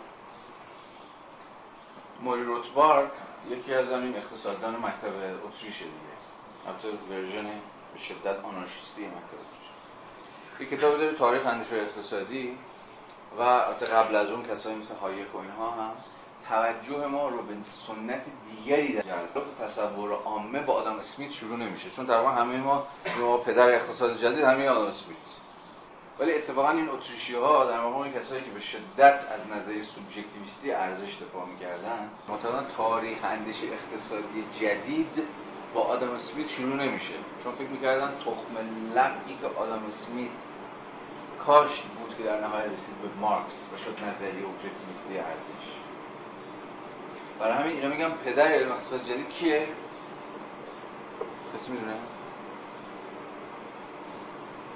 ریشارد کانتیون در همین کتاب تاریخ اندیشه های اقتصادی که بهتون گفتم نشر مرکز که در واقع یک آنتولوژی از متون مهم تاریخ اندیشه اقتصادی آنتولوژی یعنی گزیده ای از متن‌ها رو در تاریخ اندیشه رو گلچین کرده گذاشته کنار هم دیگه. از این بابا ریچارد کانتیون هم مقاله هست. من معتقد بودم که ریچارد کانتیون پدر علم اقتصادی چون او قبل ازش میتنست یه نسل قبلش. او کسی بود که فهمید ارزش اساسا خصلتی سوبژکتیویستی داره حالا یه لحظه یه بگم مثلا تو ذهنتون سوال تعیین انداز شده دیگه. نظر سوبژکتیوی ارزش چیه؟ به این نظر ذهنی ارزش. یعنی چی؟ نظر خیلی ساده. اینکه ارزش این کالا چیست؟ بنیادش سوبژکتیویستیه. یعنی چی؟ یعنی یعنی ذهنیه. این باز یعنی چی؟ یعنی به من برمیگرده که چقدر این کالا برای من واجد ارزش میشه. یعنی به امور سوبژکتیو امور گذرا امور ذهنی اموری که با فرد به فرد فرد افراد برمیگرده ارتباط داره. هیچ بنیاد ابژکتیو عینی نداره که من این ارزش این برای من چقدر باشه وابسته به اینکه من الان چقدر احتیاج به یک چقدر احتیاج به این پارچ داشته باشم. یکی برم بازار مثلا چقدر دنباله یه ماهی مثلا سفید نمی‌دونم دو کیلویی باشم. این بنیادش سوبژکتیویستی این بنیاد ارزشش رو سلایق و علایق و ترجیحات و اینجور چیزای منه که تعیین می‌کنه نه چیزی که در خود کالا هست. از ابژکتیویستی عینی ارزش ببین یه چیزی تو این کالا هست که ربطی به من و تو نداره. تو خود این کالا مندرج شده. اون چیه؟ کاره. کاری که صرف شده. اونه که ارزشش رو تعیین می‌کنه. ولی سوبژکتیویستا میگن ببین این بازی رو بزنید کنار. مثلا چیزی نیست. تو 24 سال برای گرفتن یه ماهی زحمت کشیده به شکل بیاریش در این بازاری که پر ماهیه. و همه اومده و قبل از تو هم اومدن و بساتشون پنگ کردن اون ماهی که آوردی تا به اون وضعیت بازار یعنی عرضه و تقاضا ممکنه که مجبور شید سیستم دستی بدی فقط این نظر بردارم ببر. این شکل خیلی ساده شده نظری ارزش. سوبژکتیویست یعنی برمیگرده به خواسته های ما اهداف ما نیازهای ما سلایق ما. دیگه من حاضرم فلان مقدار پول برای فلان تابلو بدم هیچ ربطی به مقدار کاری که صرف تولید شده نداره. ممکن من ناظر باشه یه پاپاسی خرج مثلا شام آخر مثلا آقای داوینچی بود ولی ممکنه که دیگری حاضر باشه که کل ثروتش رو بده مثلا. این خیلی روایت ساده شده شد حالا در ادامه با پیچ تاب های هم نظری سوبژکتیویستی ارزش بیشتر آشنا خواهیم شد هم با پیچ تاب های نظری ابژکتیویستی ارزش. تحمل کنیم. میگم باید گام به گام پیش بریم و از اون بالاتر با یه تفاوت خیلی تعیین کننده تر آشنا خواهیم شد میان ارزش و قیمت. ارزش لزوما اون قیمت نیستش. حواسمون باشه. بعدا با این مفاهیم باشه این مفاهیم رو جا, جا به جای هم به کار ببریم یهو دود میشه میرم خب در این کیا به این نظریه ارزش ارزش گفتم با ریچارد کانتیون آغاز میشه و حتی جالبه مثلا خود چیز خود روتبارد و هایک و اینا حتی یه نسل عقبتر هم می‌برن. متعلهان سنت سالامانکا در اسپانیا. میگه تو قرن 14 هم 15 هم در اوج مرکانتیلیزم در اسپانیا در سالامانکا یه شهر تجاری بود متعلق یعنی الهیدانهایی متعلهانی هم پیدا شدن که اونها بودن که برای اول این نظریه رو مطرح کردن که ارزش یک کالا به میزان تقاضایی که در بازار براش مطرح میشه بستگی داره و بعد شکل صورت بندی شده ترش می‌رسه به ریچارد کانتیون و بعد می‌رسه به اقتصاد کلاسیک قرن 19 برای این اونها اساسا به ویژه مکتب اتریشی ها به یک تاریخ اندیشه اقتصادی آلترناتیو باور دارن. به توجه ما رو از آدم اسمیت مثلا به این کانتیون جلب می‌کنه. ولی احتمالا هیچ کدوم از ما نشنیدیم تا اسم ریچارد کانتیون نه؟ در برابر اینکه هر جا میرید اسم آدم اسمیت هست. بابای اقتصادی. ولی اتریشی میگن نه یعنی اینو بکنیم بابا خطرناک میشه. چون اون موقع مارکس میشه فرزند خلفش گفتم؟ دین مارکس رو به این سنت اسمیتی ریکاردوی نباید از در فهم اوبجکتیویستی از نظر چون اینا می‌خوان مارکس رو با کل مارکسیسم یک انحراف در تاریخ اندیشه اقتصادی تصویر بکنن مثلا باید خواستگاه این انحراف رو زد. یعنی خود اسمیت رو. خود ریکاردو اینا می‌دونی؟ اتریشی ها پایه فلان اینا. اونقدرها اسمیت اونقدرها ریکاردو براشون مهم نیست. به جریانات حاشیه‌ای تر در اندیشه اقتصادی عنایت دارن. مثل همین سالامانکایی مثل همین کانتیون و جان باتیسته. یا تورگو یا دیگران.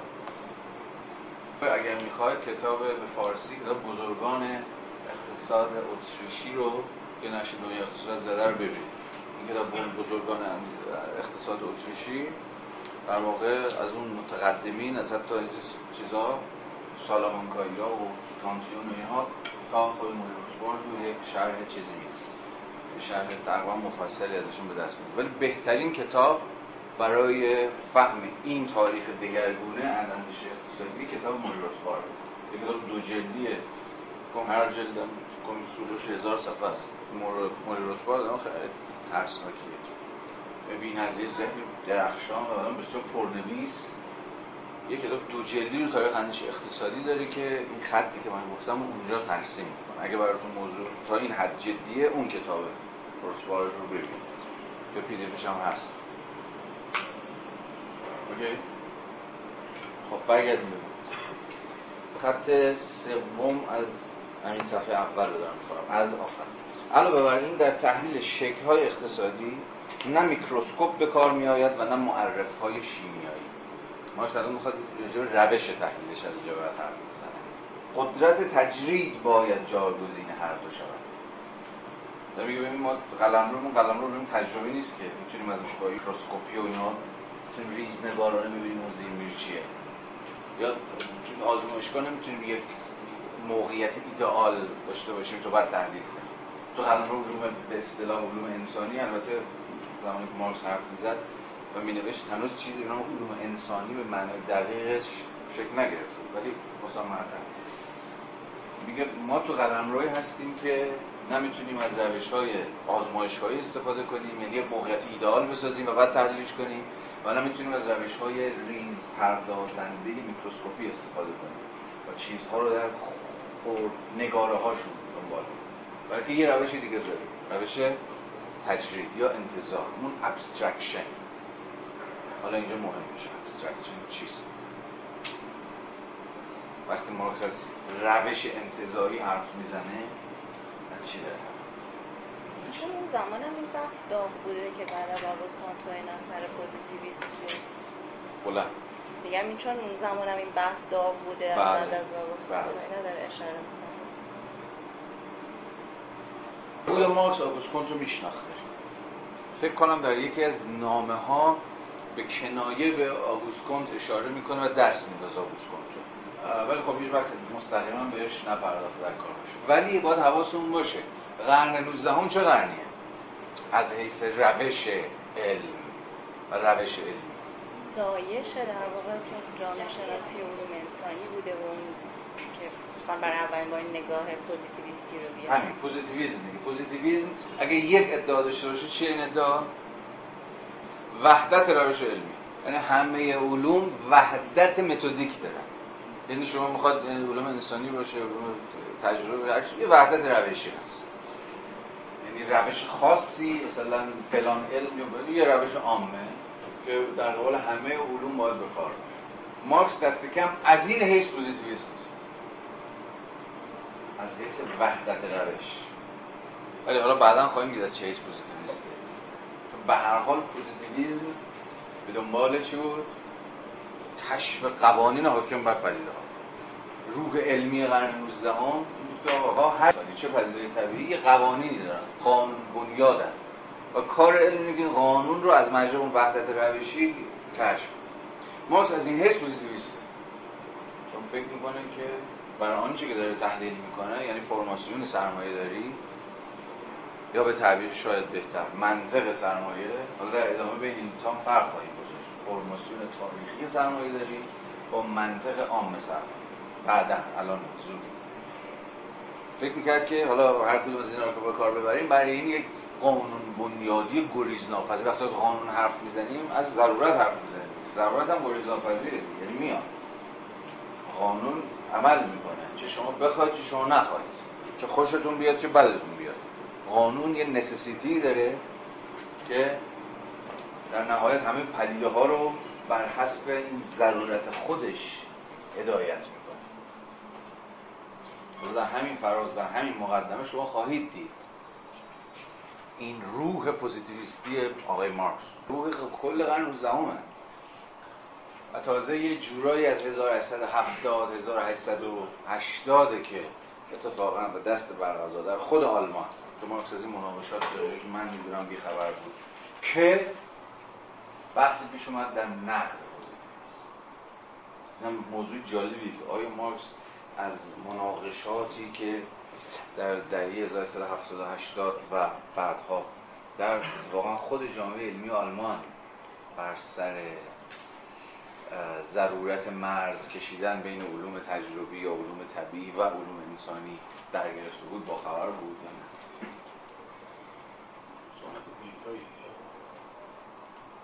دیلتا یه طرف این بحث. مشخصا نوکانتی ها دعوایی که در اون خود نوکانتیزم آلمان ویندمان ریکرد از یه طرف مکتب هایدلبرگ و مکتب ماربورگ کوهن و ناتورپ و کاسیره رو دیگران.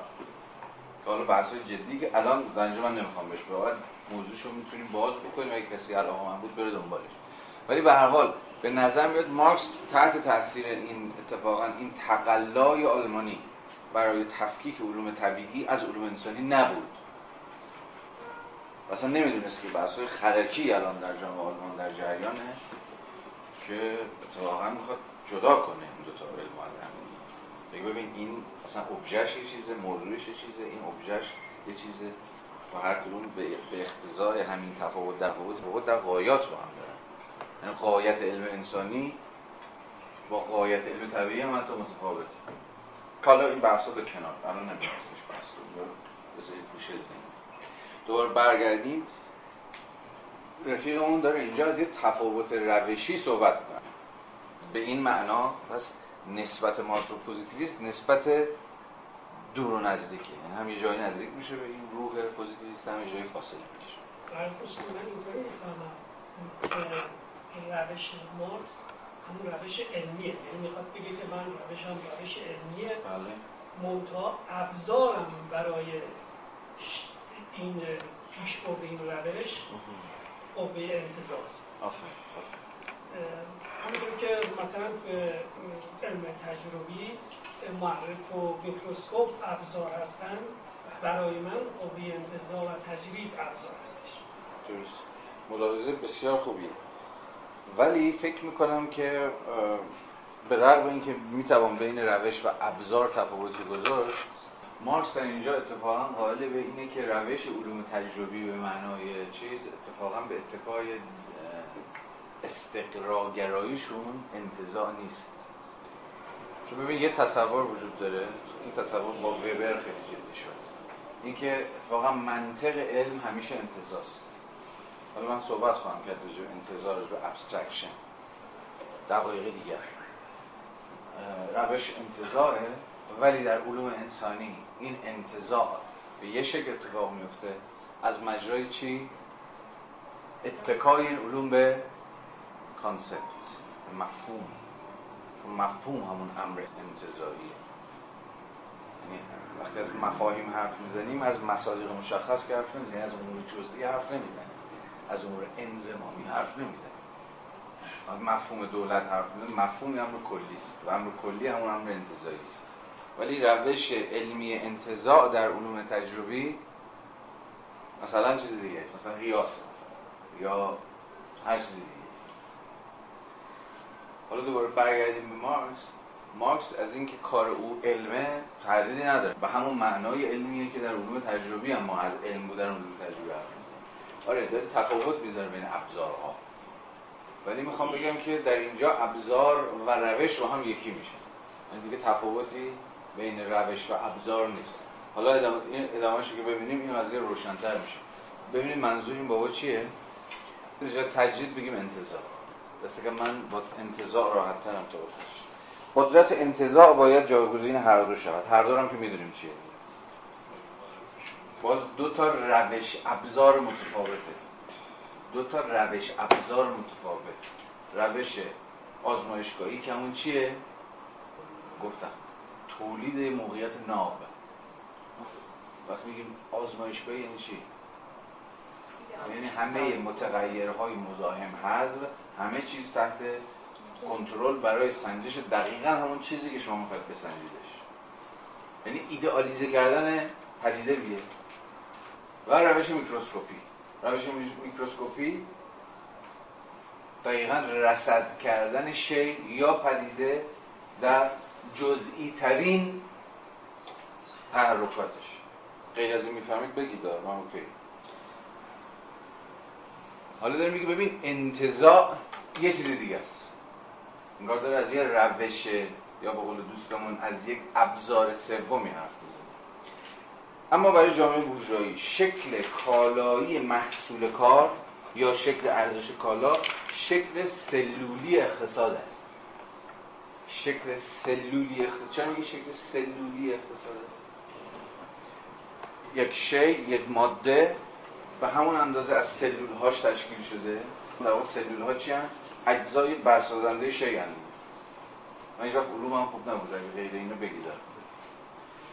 داره میگه ببین کالا به این معنا همون سلوله. یعنی جامعه بورژوایی جمله قبلی صفحه قبلی. جامعه بورژوایی از کالاها در مقام سلول های برسازنده جامعه بورژوایی تشکیل شد.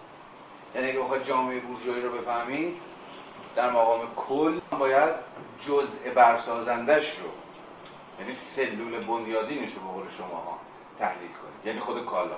جامعه بورژوایی چیزی نیست جز مجموعه از کالاها. همون جمله اول فصل اول. ثروت جوامعی که شیوه دارم جمله اول فصل اول می‌خونم.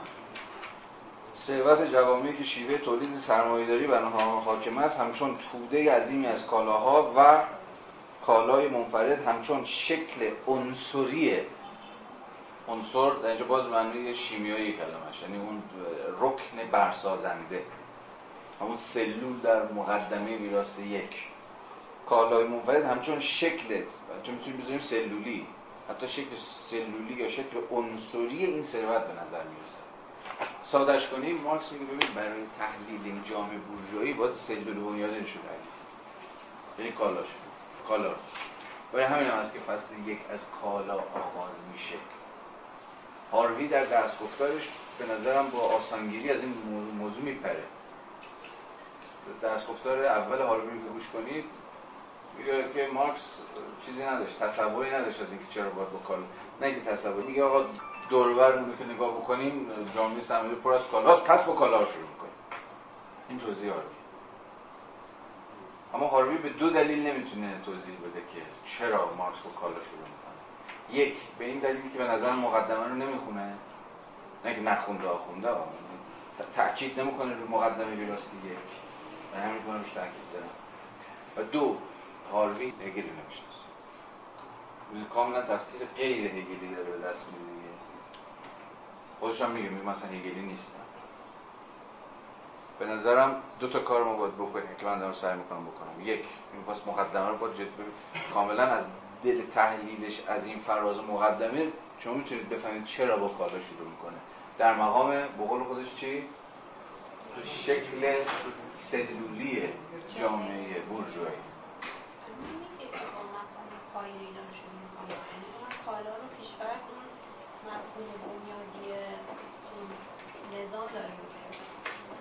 آره ولی با چه توضیحی؟ چرا داره مفهوم بنیادی می‌گیره؟ با چه توضیحی داره من بنیادی, بنیادی می‌گیره این دوتا رو باید در نسبت با هم فهمید. هم این مقدمه هم از اون مهمتر. چرا هگلی نیست؟ اینجاست که مهم میشه. روش اقتصاد سیاسی در پس اول گرونریسه او بسیار مهمه. هفته بعد بیاید خطر کنیم و بخونیمش. ولی مثلا ارزشش رو داره. یعنی اگر اون فصل گرونریسه رو شما بخونید جلد اول فصل اول روش اقتصاد سیاسی. اونجا مارکس از ضرورت حرکت دیالکتیکی از امر انزمامی و امر انتظایی و امر انتظایی و امر انزمامی حرف می‌زنیم یعنی چگونه تفکر دیالکتیکی که مارکس فکر می‌کنه داره تفکر دیالکتیکی می‌کنه باید از امر انزمامی شروع کنه ولی بتونه بلافاصله به امر انتظایی امر کل یعنی از امر جزئی شروع بذاره به زبان خودمون از امر جزئی شروع کنه از کالا در مقام سلول سلول بنیادی. شروع بکنه تا بتونه امر کلی رو توضیح بده. یعنی چی رو؟ اینجا جامعه بورژوایی. اصلا خود سرمایه‌داری رو. ولی جامعه سرمایه‌داری رو نمی‌تونه توضیح بده در مقام امر انتزاعی امر کلی مگر اینکه اجزای برسازنده شده در مقام امور انضمامی توضیح بده. امر انضمامی تعین یافته ترین چیزه دیگه. یعنی امر انضمامی مجموعه از تعین ها دترمینیشن ها و در همون فصل اول آقای مارکس به ما میگه که کالا چجوری دترماین شده. بنابراین باید روش اقتصاد سیاسی رو به معنایی که مارکس در گرونجریسه فصل اول ازش حرف می‌ذاره رو بشناسیم. حرکت از امر انتظاری به انضباط به معنی هگلی هم و چون هاروی این رو روش دست نمی‌گذاره و نمی‌بینه این رو نمی‌تونه به نظر من بگونیم بسنده توضیح بده که این بابا یعنی مارکس چرا از کالا شروع می‌کنه؟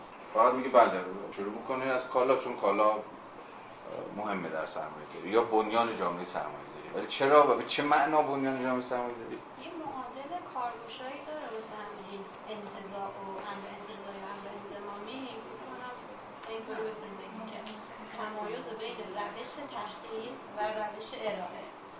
یعنی مارکس هم آره اولش میاد با یه جامعه گسترده رو مواجه میشه که تحقیقش رو باید از اون شروع کنه. روش تحقیقش میاد به کالا می‌رسه اما توی روش ارائهش این عنصر بنیادی و این عنصر اصلی رو میاد اول روش ارائهش قرار یعنی فکر این دوباره یک معادل حالا حالیایی چیز میشه برای همین امر انتزاعی صفحه چل بهش می‌رسیم دیگه به این چیزی که داریم. صفحه چل در ویراست دوم به این تفاوتی که مارکس بین روش بازنمایی روش representation روش ارائه و روش تحلیل به دست میده در واقع به روش پژوهش.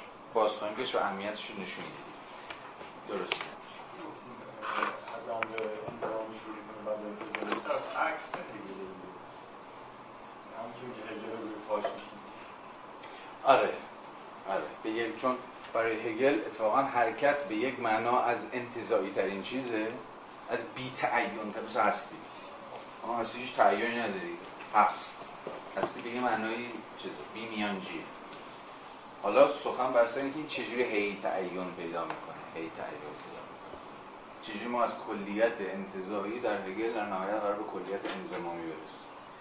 خب پس هفته بعد ما با خواندن روش اقتصاد سیاسی اون فصل تقریبا ده 15 سال نیستن.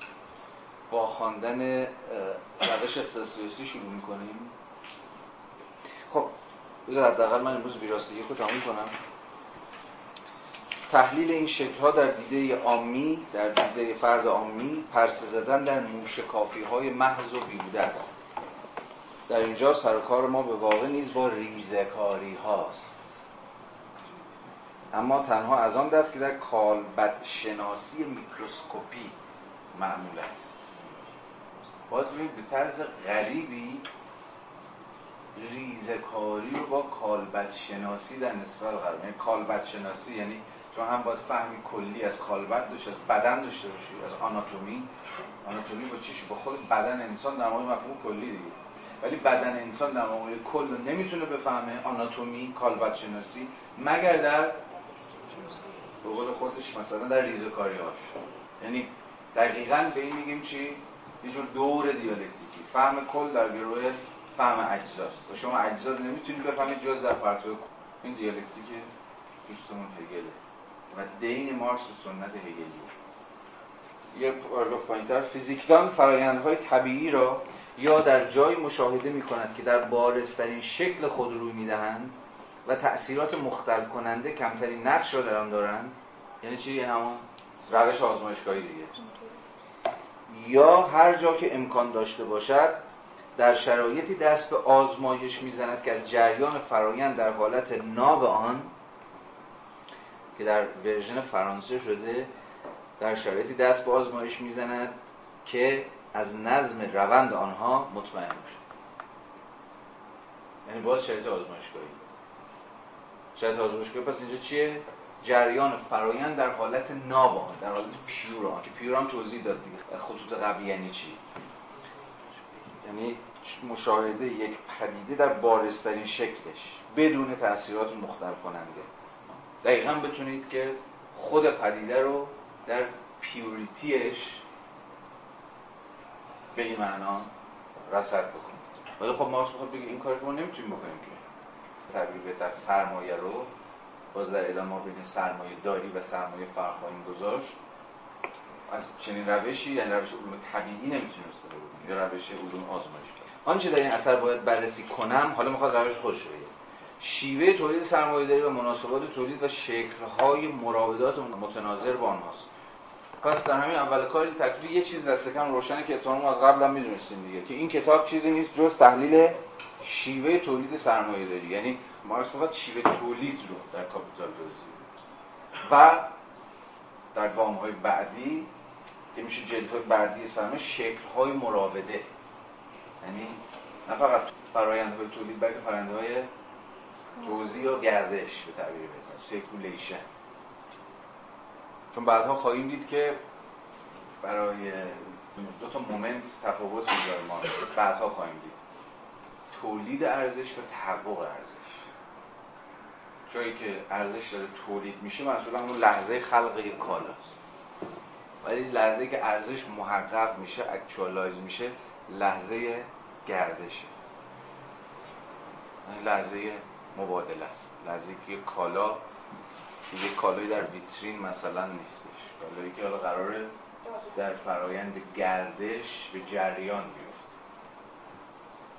همه این مفاهیم رو باز تذکر بهتون میدم که در ادامه دنبال خواهیم کل این کلاس رو چون که مثال مورد علاقمه باید مثل کامل کردن تیکای پازل بکنیم یعنی هر جلسه ما یه تیکه رو پیدا می‌کنیم می‌ذاریم سر تا در آخر الامر احتمالاً تصویرمون کامل بشه. میگم احتمالا چون احتمالا خیلی از این تیکای پازل رو گم خواهیم کردیم وسط یا من نمی‌تونم سر جاش بذارم یا هر چیز شبیه ولی به صورت کلاس به این من خیلی فرایندیه. و شما باید با کل فرایند مساوی کل مواجه آنچه در این اثر باید بررسی کنم شیوه تولید سرمایه‌داری و مناسبات تولید و شکل‌های مدعان است. محل کلاسیک محل کلاسیک هم بولد کرده. چون این محل کلاسیک خیلی شبیه به چیز داره عمل می‌کنه. شبیه آزمایشگاه داره عمل می‌کنه. یا به تعبیر بهتر جریان فرایند در حالت ناباشه در ببین انگلستان محل کلاسیک تحقق سرمایه اون چیزی دارم میگم محل کلاسیکش محل کلاسیک تحقق در جامعه انگلستان انگار انگلستان آزمایشگاه ماست. ولی آزمایشگاه باز نه به معنای کنترل پذیری و توهی کردن و موقعیت از همه تعیین های تاریخیش. ولی بر صورت انگلستان همون نقشی رو داره بازی می‌کنه که پدیده در شکل آزمایشگاهیش مثلا برای اون طبیعی داره بازی می‌کنه. ولی با لحاظ کردن باز تفاوت این دوتا با هم با کنون انگلستان محل کلاسیک این مناسبات بوده است. و همین دلیل است که در شهر و بس نظری اندیش های از این کشور به عنوان نمونه اصلی استفاده کردن. همه تقریبا مثال هایی که مارکس در این اثر می‌زنه تمام قد از انگلستان گرفته خب مارکس هم می‌دونید دیگه ساکن انگلستان دیگه وقتی که داره کتاب می‌نویسه. در لندن سال‌هاست در لندن زندگی می‌کنه کتاب آلمانی نوشته.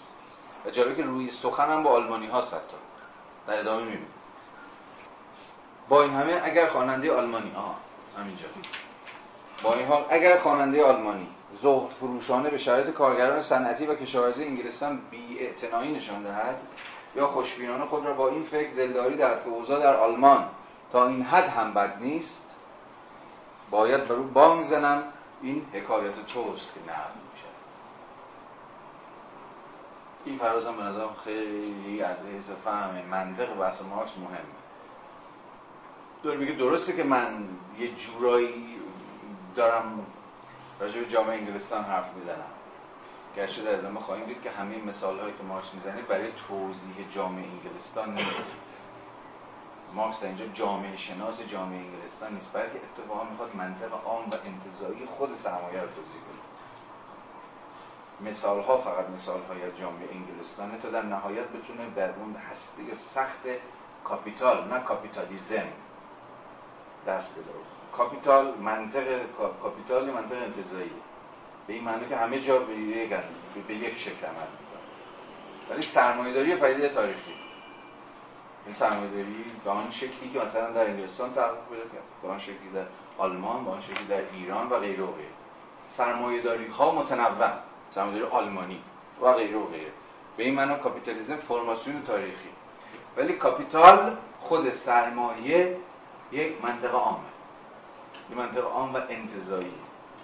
که درون فرماسیون های تاریخی در ترکیب و با تعیین های متفاوت یه جا با این سنت یه جا با اون فرهنگ یه جا با این دین یه جا با اون باورها و ارزشها و سبک و سیاق زندگی و غیره و غیره ترکیب های متنوع یعنی سرمایه داری های متنوعی رو ساخته ولی خود منطقه کاپیتال در مقام بعدا خواهیم دید. تصاحب ارزش اضافی یک منطقه انتظایی یک منطقه عام. همه جا در هر سرمایه شما دست بذارید این منطقه عام رو می توانید بیابید. مارکس از خود واژه کاپیتالیسم که استفاده, نمی یه دونه فقط در جلد دو بله. دقیقا. و اصلا تصادفی نیست این داستان. نمیگه کاپیتالیزم اصلا در زمان ما کاپیتالیزم اونقدر رواج پیدا این ترم بیشتر ترم قرن بیستمیه یا پسا مارکسیه بوده به یک معنای دیگه هم بوده. این خیلی معنی موثر داشته. کاملا بله.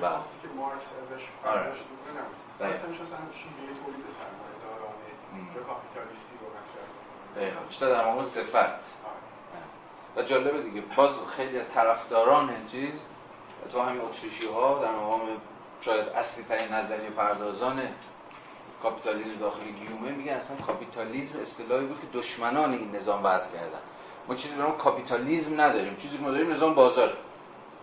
مثلا بارها بحث های غنی نژاد رو دنبال بکنیم. مثلا میگه اصلا کاپیتالیسم چیه؟ من نمیفهم کاپیتالیسم چیه.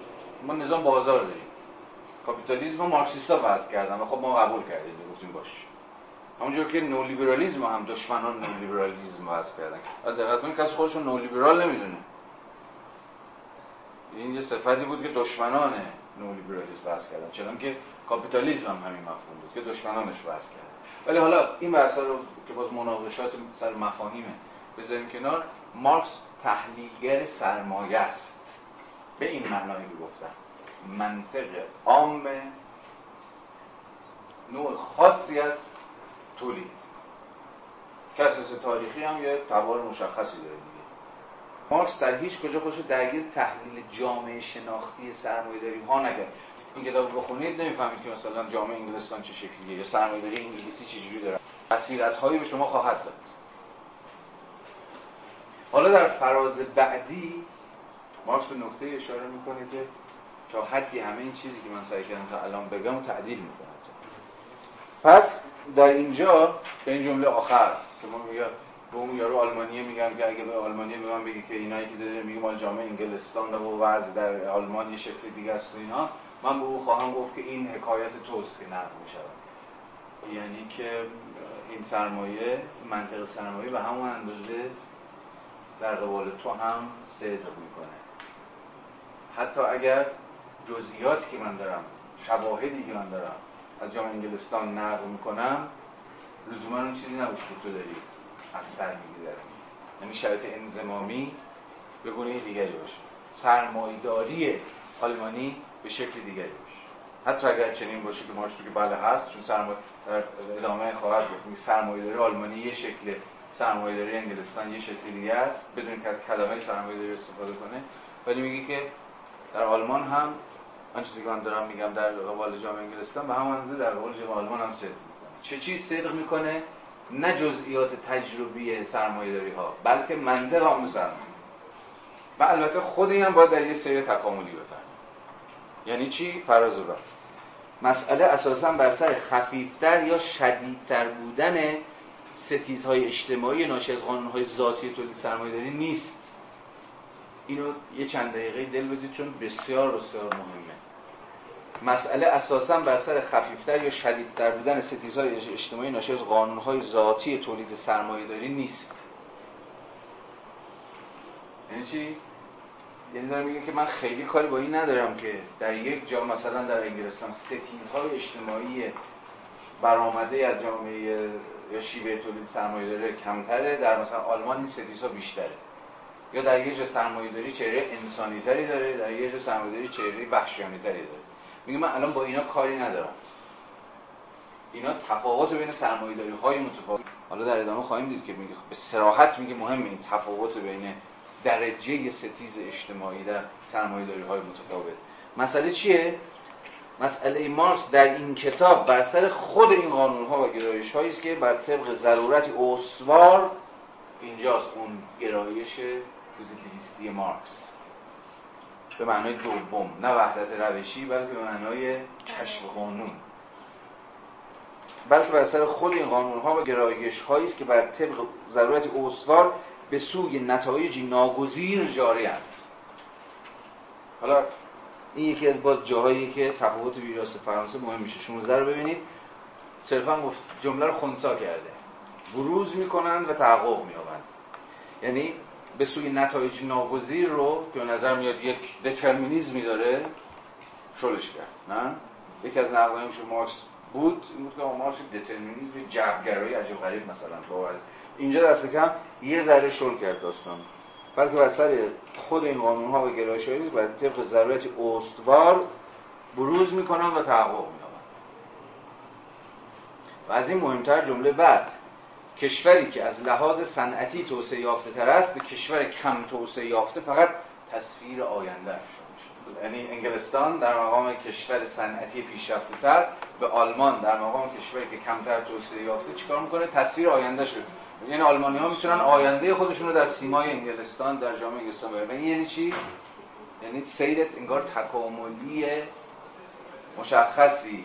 حاکمه که کشورهای کمتر توسعه یافته یا توسعه نیافته در نهایت همین تصویر آیندهشون رو می‌تونن در چهره بابا ببینن در کشور توسعه یافته تر اما دوباره ویراست فرانسه رو ببینید باز ما شل کرد. کشور توسعه یافته تر از لحاظ صنعتی به کشورهایی که در مسیر صنعتی از پیان میآیند فقط تصویر آیندهشان رو نشان میدن تفاوت دارین؟ یعنی صرفا میگه که به کشورهایی که در مسیر صنعتی یعنی اجازه بدید مسامتا میگیم این دترمینیزمی که مارکس ازش حرف می‌زنه فقط در میگه در قبال کشورهایی که همون مسیر صنعتی رو مسیر صنعتی سازی رو یعنی مسیر سرمایه داران شدن رو دارن طی می‌کنن تصویر آیندهشون نشون میده. یعنی کشورهایی که تو گوی این مسیر صنعتی شدن رو طی نمی‌کنن یا اقتصادهای دیگرگونه‌ای دارن البته امروز دیگه می‌تونیم بگیم آیا امروز از این کشورها دیگه می‌تونیم یاد بکنیم؟ چون امروز سرمایه‌داری دیگه بیرونی نداره. شده تو از زمان خود مارکس کشور مثل هند و چین و اینجور چیزا به تمام و حتی تا حدی روسیه بیرون منطق صنعتی سازی سرمایه داری فهمیده می خب مارکس می‌دونید دیگه ملاحظاتی هم در قبال کشورهای بسیار غیر سرمایه داری داره. اون کتاب کوین اندرسون که به فارسی تحت عنوان مارکس و جوان پیرامونی منتشر شده رو حتما ببینید. اونجا که اندرسون به تفصیل نشون میده که مارکس در قبال کشورهای غیر غربی یا همون پیرامونی یا چیزهای شبیه به این هم به ویژه در اواخر عمرش ملاحظات جدی داشت. ولی دست کم تا جایی که به اینجا مربوط میشه اندکی از روح تکاملگرایی پیشرفت باور دترمینیستی خودش که باز هم میگم میراث قرن 19 همه چون قرن 19 هم قرن ایدیا پروگرس باور به ایده پیشرفت و ایده که همه کشورها رو به یک اندازه دیر یا زود در بر خواهد گرفت. این خیلی مهمه که بشناسیم قرن 19 هم رو. هم از این طرف قرن پوزیتیویزمه هم از این طرف قرن پیشرفته. یعنی خود باور پوزیتیویستی به پیشرفت یعنی پیشرفت محتومه و همه کشورها رو به یک اندازه در بر خواهد گرفت. حالا این پیشرفت چه پیشرفت عقل بشری باشه چه پیشرفت سرمایه داری باشه یا هر چیز شبیه پس آنچه که مارکس از حیث تفاوت بین انگلستان و آلمان و غیره و غیره میگه و به اون آلمانی ما بانک می‌زنه که این حکایت توست تعریف می‌شود. و پس با این ملاحظات تکاملگرایانه باید ملاحظه کنیم. حالا یکی از تعیین کننده ترین به نظر من و جدی گرفته نشده ترین فرازهای ویراست. جدا از این مطلب آنجا که تولید سرمایه‌داری در میان ما کاملا جا افتاده است میان ما منظور چیه؟ آلمانی ها دیگه بازم میگم مخاطب کتاب رو هی مارکس آلمانی ها است و همین هی با آلمانی تیکه میندازه. میگه کاملا تولید سرمایه داری تولید سرمایه دارانه در میان ما آلمانی ها جا افتاده است. مثلا در کارخانه ها به معنای دقیق کلمه اوضاع بسیار بدتر از انگلستان است. زیرا نیروی متوازن کننده قانون های کار انگلستان وجود ندارد. چند خط بالاتر از این حرف زده بود دیگه که تفاوت هست بین غلظت ستیزهای اجتماعی در جوامع مختلف. یه جا سرمایه‌داری وحشیانه تره یه جا انسانی تره پس این تفاوت هست. تفاوت جدیه. و مارکس هم جدیش می‌گیره. اما حالا ببینیم داستان چی میشه. ما در تمامی سپرهای دیگر همچون سایر کشورهای اروپای غربی ما باز منظور آلمانی هاست. مهم مهم. ما در تمامی سپرهای دیگر همچون سایر کشورهای اروپای غربی قاره‌ای نه تنها از توسعه تولید سرمایه داری بلکه از ناکامل بودن این توسعه نیز رنج می‌بریم در کنار اهریمنان معاصر مجموعه کامل از شیاطین موروسی برآمده از حیات بی تحرک شیوه های منسوخ و کهنه تولید همراه با زنجیره مناسبات اجتماعی و سیاسی کهن بر ما فشار می ما نه تنها از زندگان که از مردگان نیز در عذابیم زندگان در چنگال مردگان اسیرند. این فراز فارغ از درخشندگی ادبیش این نکته مثلا خیلی ریز داره. اینه که مارکس میگه که ببین ما در آلمان عنوان کشوری که تولید سرمایه‌داری درش جا افتاده ولی هنوز به اندازه انگلستان پیشرفت نکرده یا توسعه یافته نشده هم از وجود سرمایه‌داری در عذابیم هم یه جوری از نبودش در یا به تعبیر خودش به همان نظر از توسعه سرمایه‌داری دهنمون سرویس شده که از توسعه نیافتگیش. یا از ناکامل بودنش. من اینجا فکر کردم ناکامل بودن رو داره میگه فقدان اون قوانین کاری که میگه. نه اینکه چون توسعه پیدا نکردیم به لحاظ صنعتی. خب اینو مارکس خودش وچی از توسعه سرمایه داری میفهم این چی میگه؟ مشکل ما در آلمان چیه؟ یکی یه آقا سرمایه‌داری اونقدر رشد نکرد اونقدر توسعه یافته نشده. یعنی چی؟ در اینجا منظورش مشخصا در اینجا قوانین کار دیگه قوانین کاری که حالا در طول کتاب خواهیم دید. مهار می‌کنه. یا با قول خودش به مسابقه نیروی متوازن کننده مناسبت سرمایه‌داری داره عمل می‌کنه. مثلا قانون کاری که میگه فقط 10 ساعت کار مثلا. یا تحت هر شرایطی شما نمی‌تونید کارگر رو به کار بگیرید. استخدام مثلا با تابع شرایط خاصی باشه. محیط کار از حیث فیزیکی با تابع سری فاکتورهای خاصی و غیره هر چیزی که از دل قانون کار در اون مسائل سنتی و کهنی که داره تو آلمان اشاره می‌کنه این چی بوده دقیقا که میگه تو این انگلستان نبوده و این مانع؟ مثل فرازهای از مانیفست میگه که سرمایه‌داری که شکل بگیره و در واقع بورژوازی و مساوی تمن قدرت بگیره. هر سخت و استوار است دود می شود و هوا می رود هر مقدس است می شود و غیره و غیره. خب دقیقا داره میگه ببین در, در آلمان هنوز این اتفاق نیفتاده. و هنوز اون شیاطین کهن اون سنت خرافات قدرت نهادهای فودالی و غیره و غیره هر چی که هنوز در آلمان و حیات خودشون مارکس میگه دارن ادامه میدن. هنوز این چرخ تولید سرمایه دارانه نتونسته هر آنچه که سخت و استوار است رو هنوز نابود بکنه. میگه در انگلستان اتفاق افتاد. سرمایه داری بازات پیشروند خودش مثل قلتک همه این, این جهان کهن رو انگار زیر دست و پای خودش انگار له کرد. ولی در آلمان نه هنوز باقی مانده های جهان قدیم جهان کهن هنوز باقی مونده و ما از اونها هم در عذابیم. یعنی هم جهان سنت هست یعنی اینجوری موقعیت میگه. جهان سنت هنوز نرفته و جهان سرمایه‌داری هنوز به قدر کافی تثبیت نه یعنی انگار جامعه آلمان در یه وضعیت بینابینی عجیب غریبه. حالا این آنچه که به نظرم در این فراز مهمه همینه که انگار مارکس هم می‌دونست. که ببین این تفاوت غلظت یا به تعبیر بهتر شدت ستیزهای اجتماعی در سرمایه‌داری های متفاوت مهمه. یه جایی اتفاقا کنش سیاسی مارکس معطوف به من مستند می‌تونم نشون بدم. کنش های سیاسی مارکس اتفاقا معطوف به عمل درون خود چارچوب سرمایه داری برای تخفیف ستیزهای اجتماعی. مثلا برای تلاشش برای تصویر کار کاهش ساعت کار روزانه است. بهبود شرایط کار. مثلا منع کار کودکان در شرایط فلان و بهمان. در جاهایی. بدون اینکه اونقدر متوهم باشه البته که این بهبود خواهی اصلاح خواهانه که در واقع قرار ما رو از رنجی که قرار از ناکامل بودن سرمایه داری ببریم تا حد این رنج ما رو تخفیف بده قراری که سرمایه داری رو مثلا زیرو بکنی یا سرمایه داری رو از درون استحاله بکنی هر چیزی شبیه اون خطی که سوسیال دموکرات رو دنبال می‌کنن. فکر کنم مثلا با اصلاحات گام به گام می‌تونن سرمایه داری رو از درون مثلا توهی کرد یا کانتنتش و محتواش رو توهی کرد با این اصلاحات. مارکس در این حالی که این گرفت از تکامل خود بشریه و به این معنا خیلی جاها کنش های سیاسی خود مارکس و حتی بین الملل اول به این معنا که کنش که با رفرم به معنای تقلا برای توسعه یافتگی خود همین سرمایه داری قابل خواندنه. اما در این حال این چیزی از صورتبندی مارکس از اینکه فراروی از سرمایه داری مستلزم حمله به اون هستی سختشه یعنی نظری ارزش اضافی دور نکرد. حالا بعدها باز خواهیم دید در بخش دستمزدها مارکس رسما از جنبش هایی که برای افزایش دستمزد در اون همین سرمایه داری شکل گرفتن دفاع می‌کنه.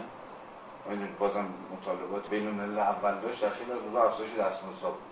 ولی خب به صراحت هم میگه افزایش دستمزد هر چقدر که اتفاق بیفته فقط هم از اون مبارزه سیاسی البته. اینم باید حواستون باشه. منطق طبیعی در اون سرمایه‌داری نیست. برخلاف ادعایی که خود طرفداران نظام بازار آزاد می‌کنن. هسته سخت سرمایه‌داری به حال خودش باقی می‌گذاره. باید تلاش کرد و تقلا کرد برای افزایش دستمزد ولی در قبالش متوهم نباید شد. حالا مجال بیشتری میطلبه برای توضیح. خب اجازه بدید که تموم کنیم امروز رو. من پیشگفتار اول رو تمام شده فرض می‌کنم. هفته آتی پس ما در واقع پیگفتار ویراست دو رو خواهیم خوند به علاوه فصل مربوط به روش اقتصاد سیاسی ریسر روش اقتصاد سیاسی گرون ریسر حتی به شکل جداگانه پی دی افش هست. در مرسی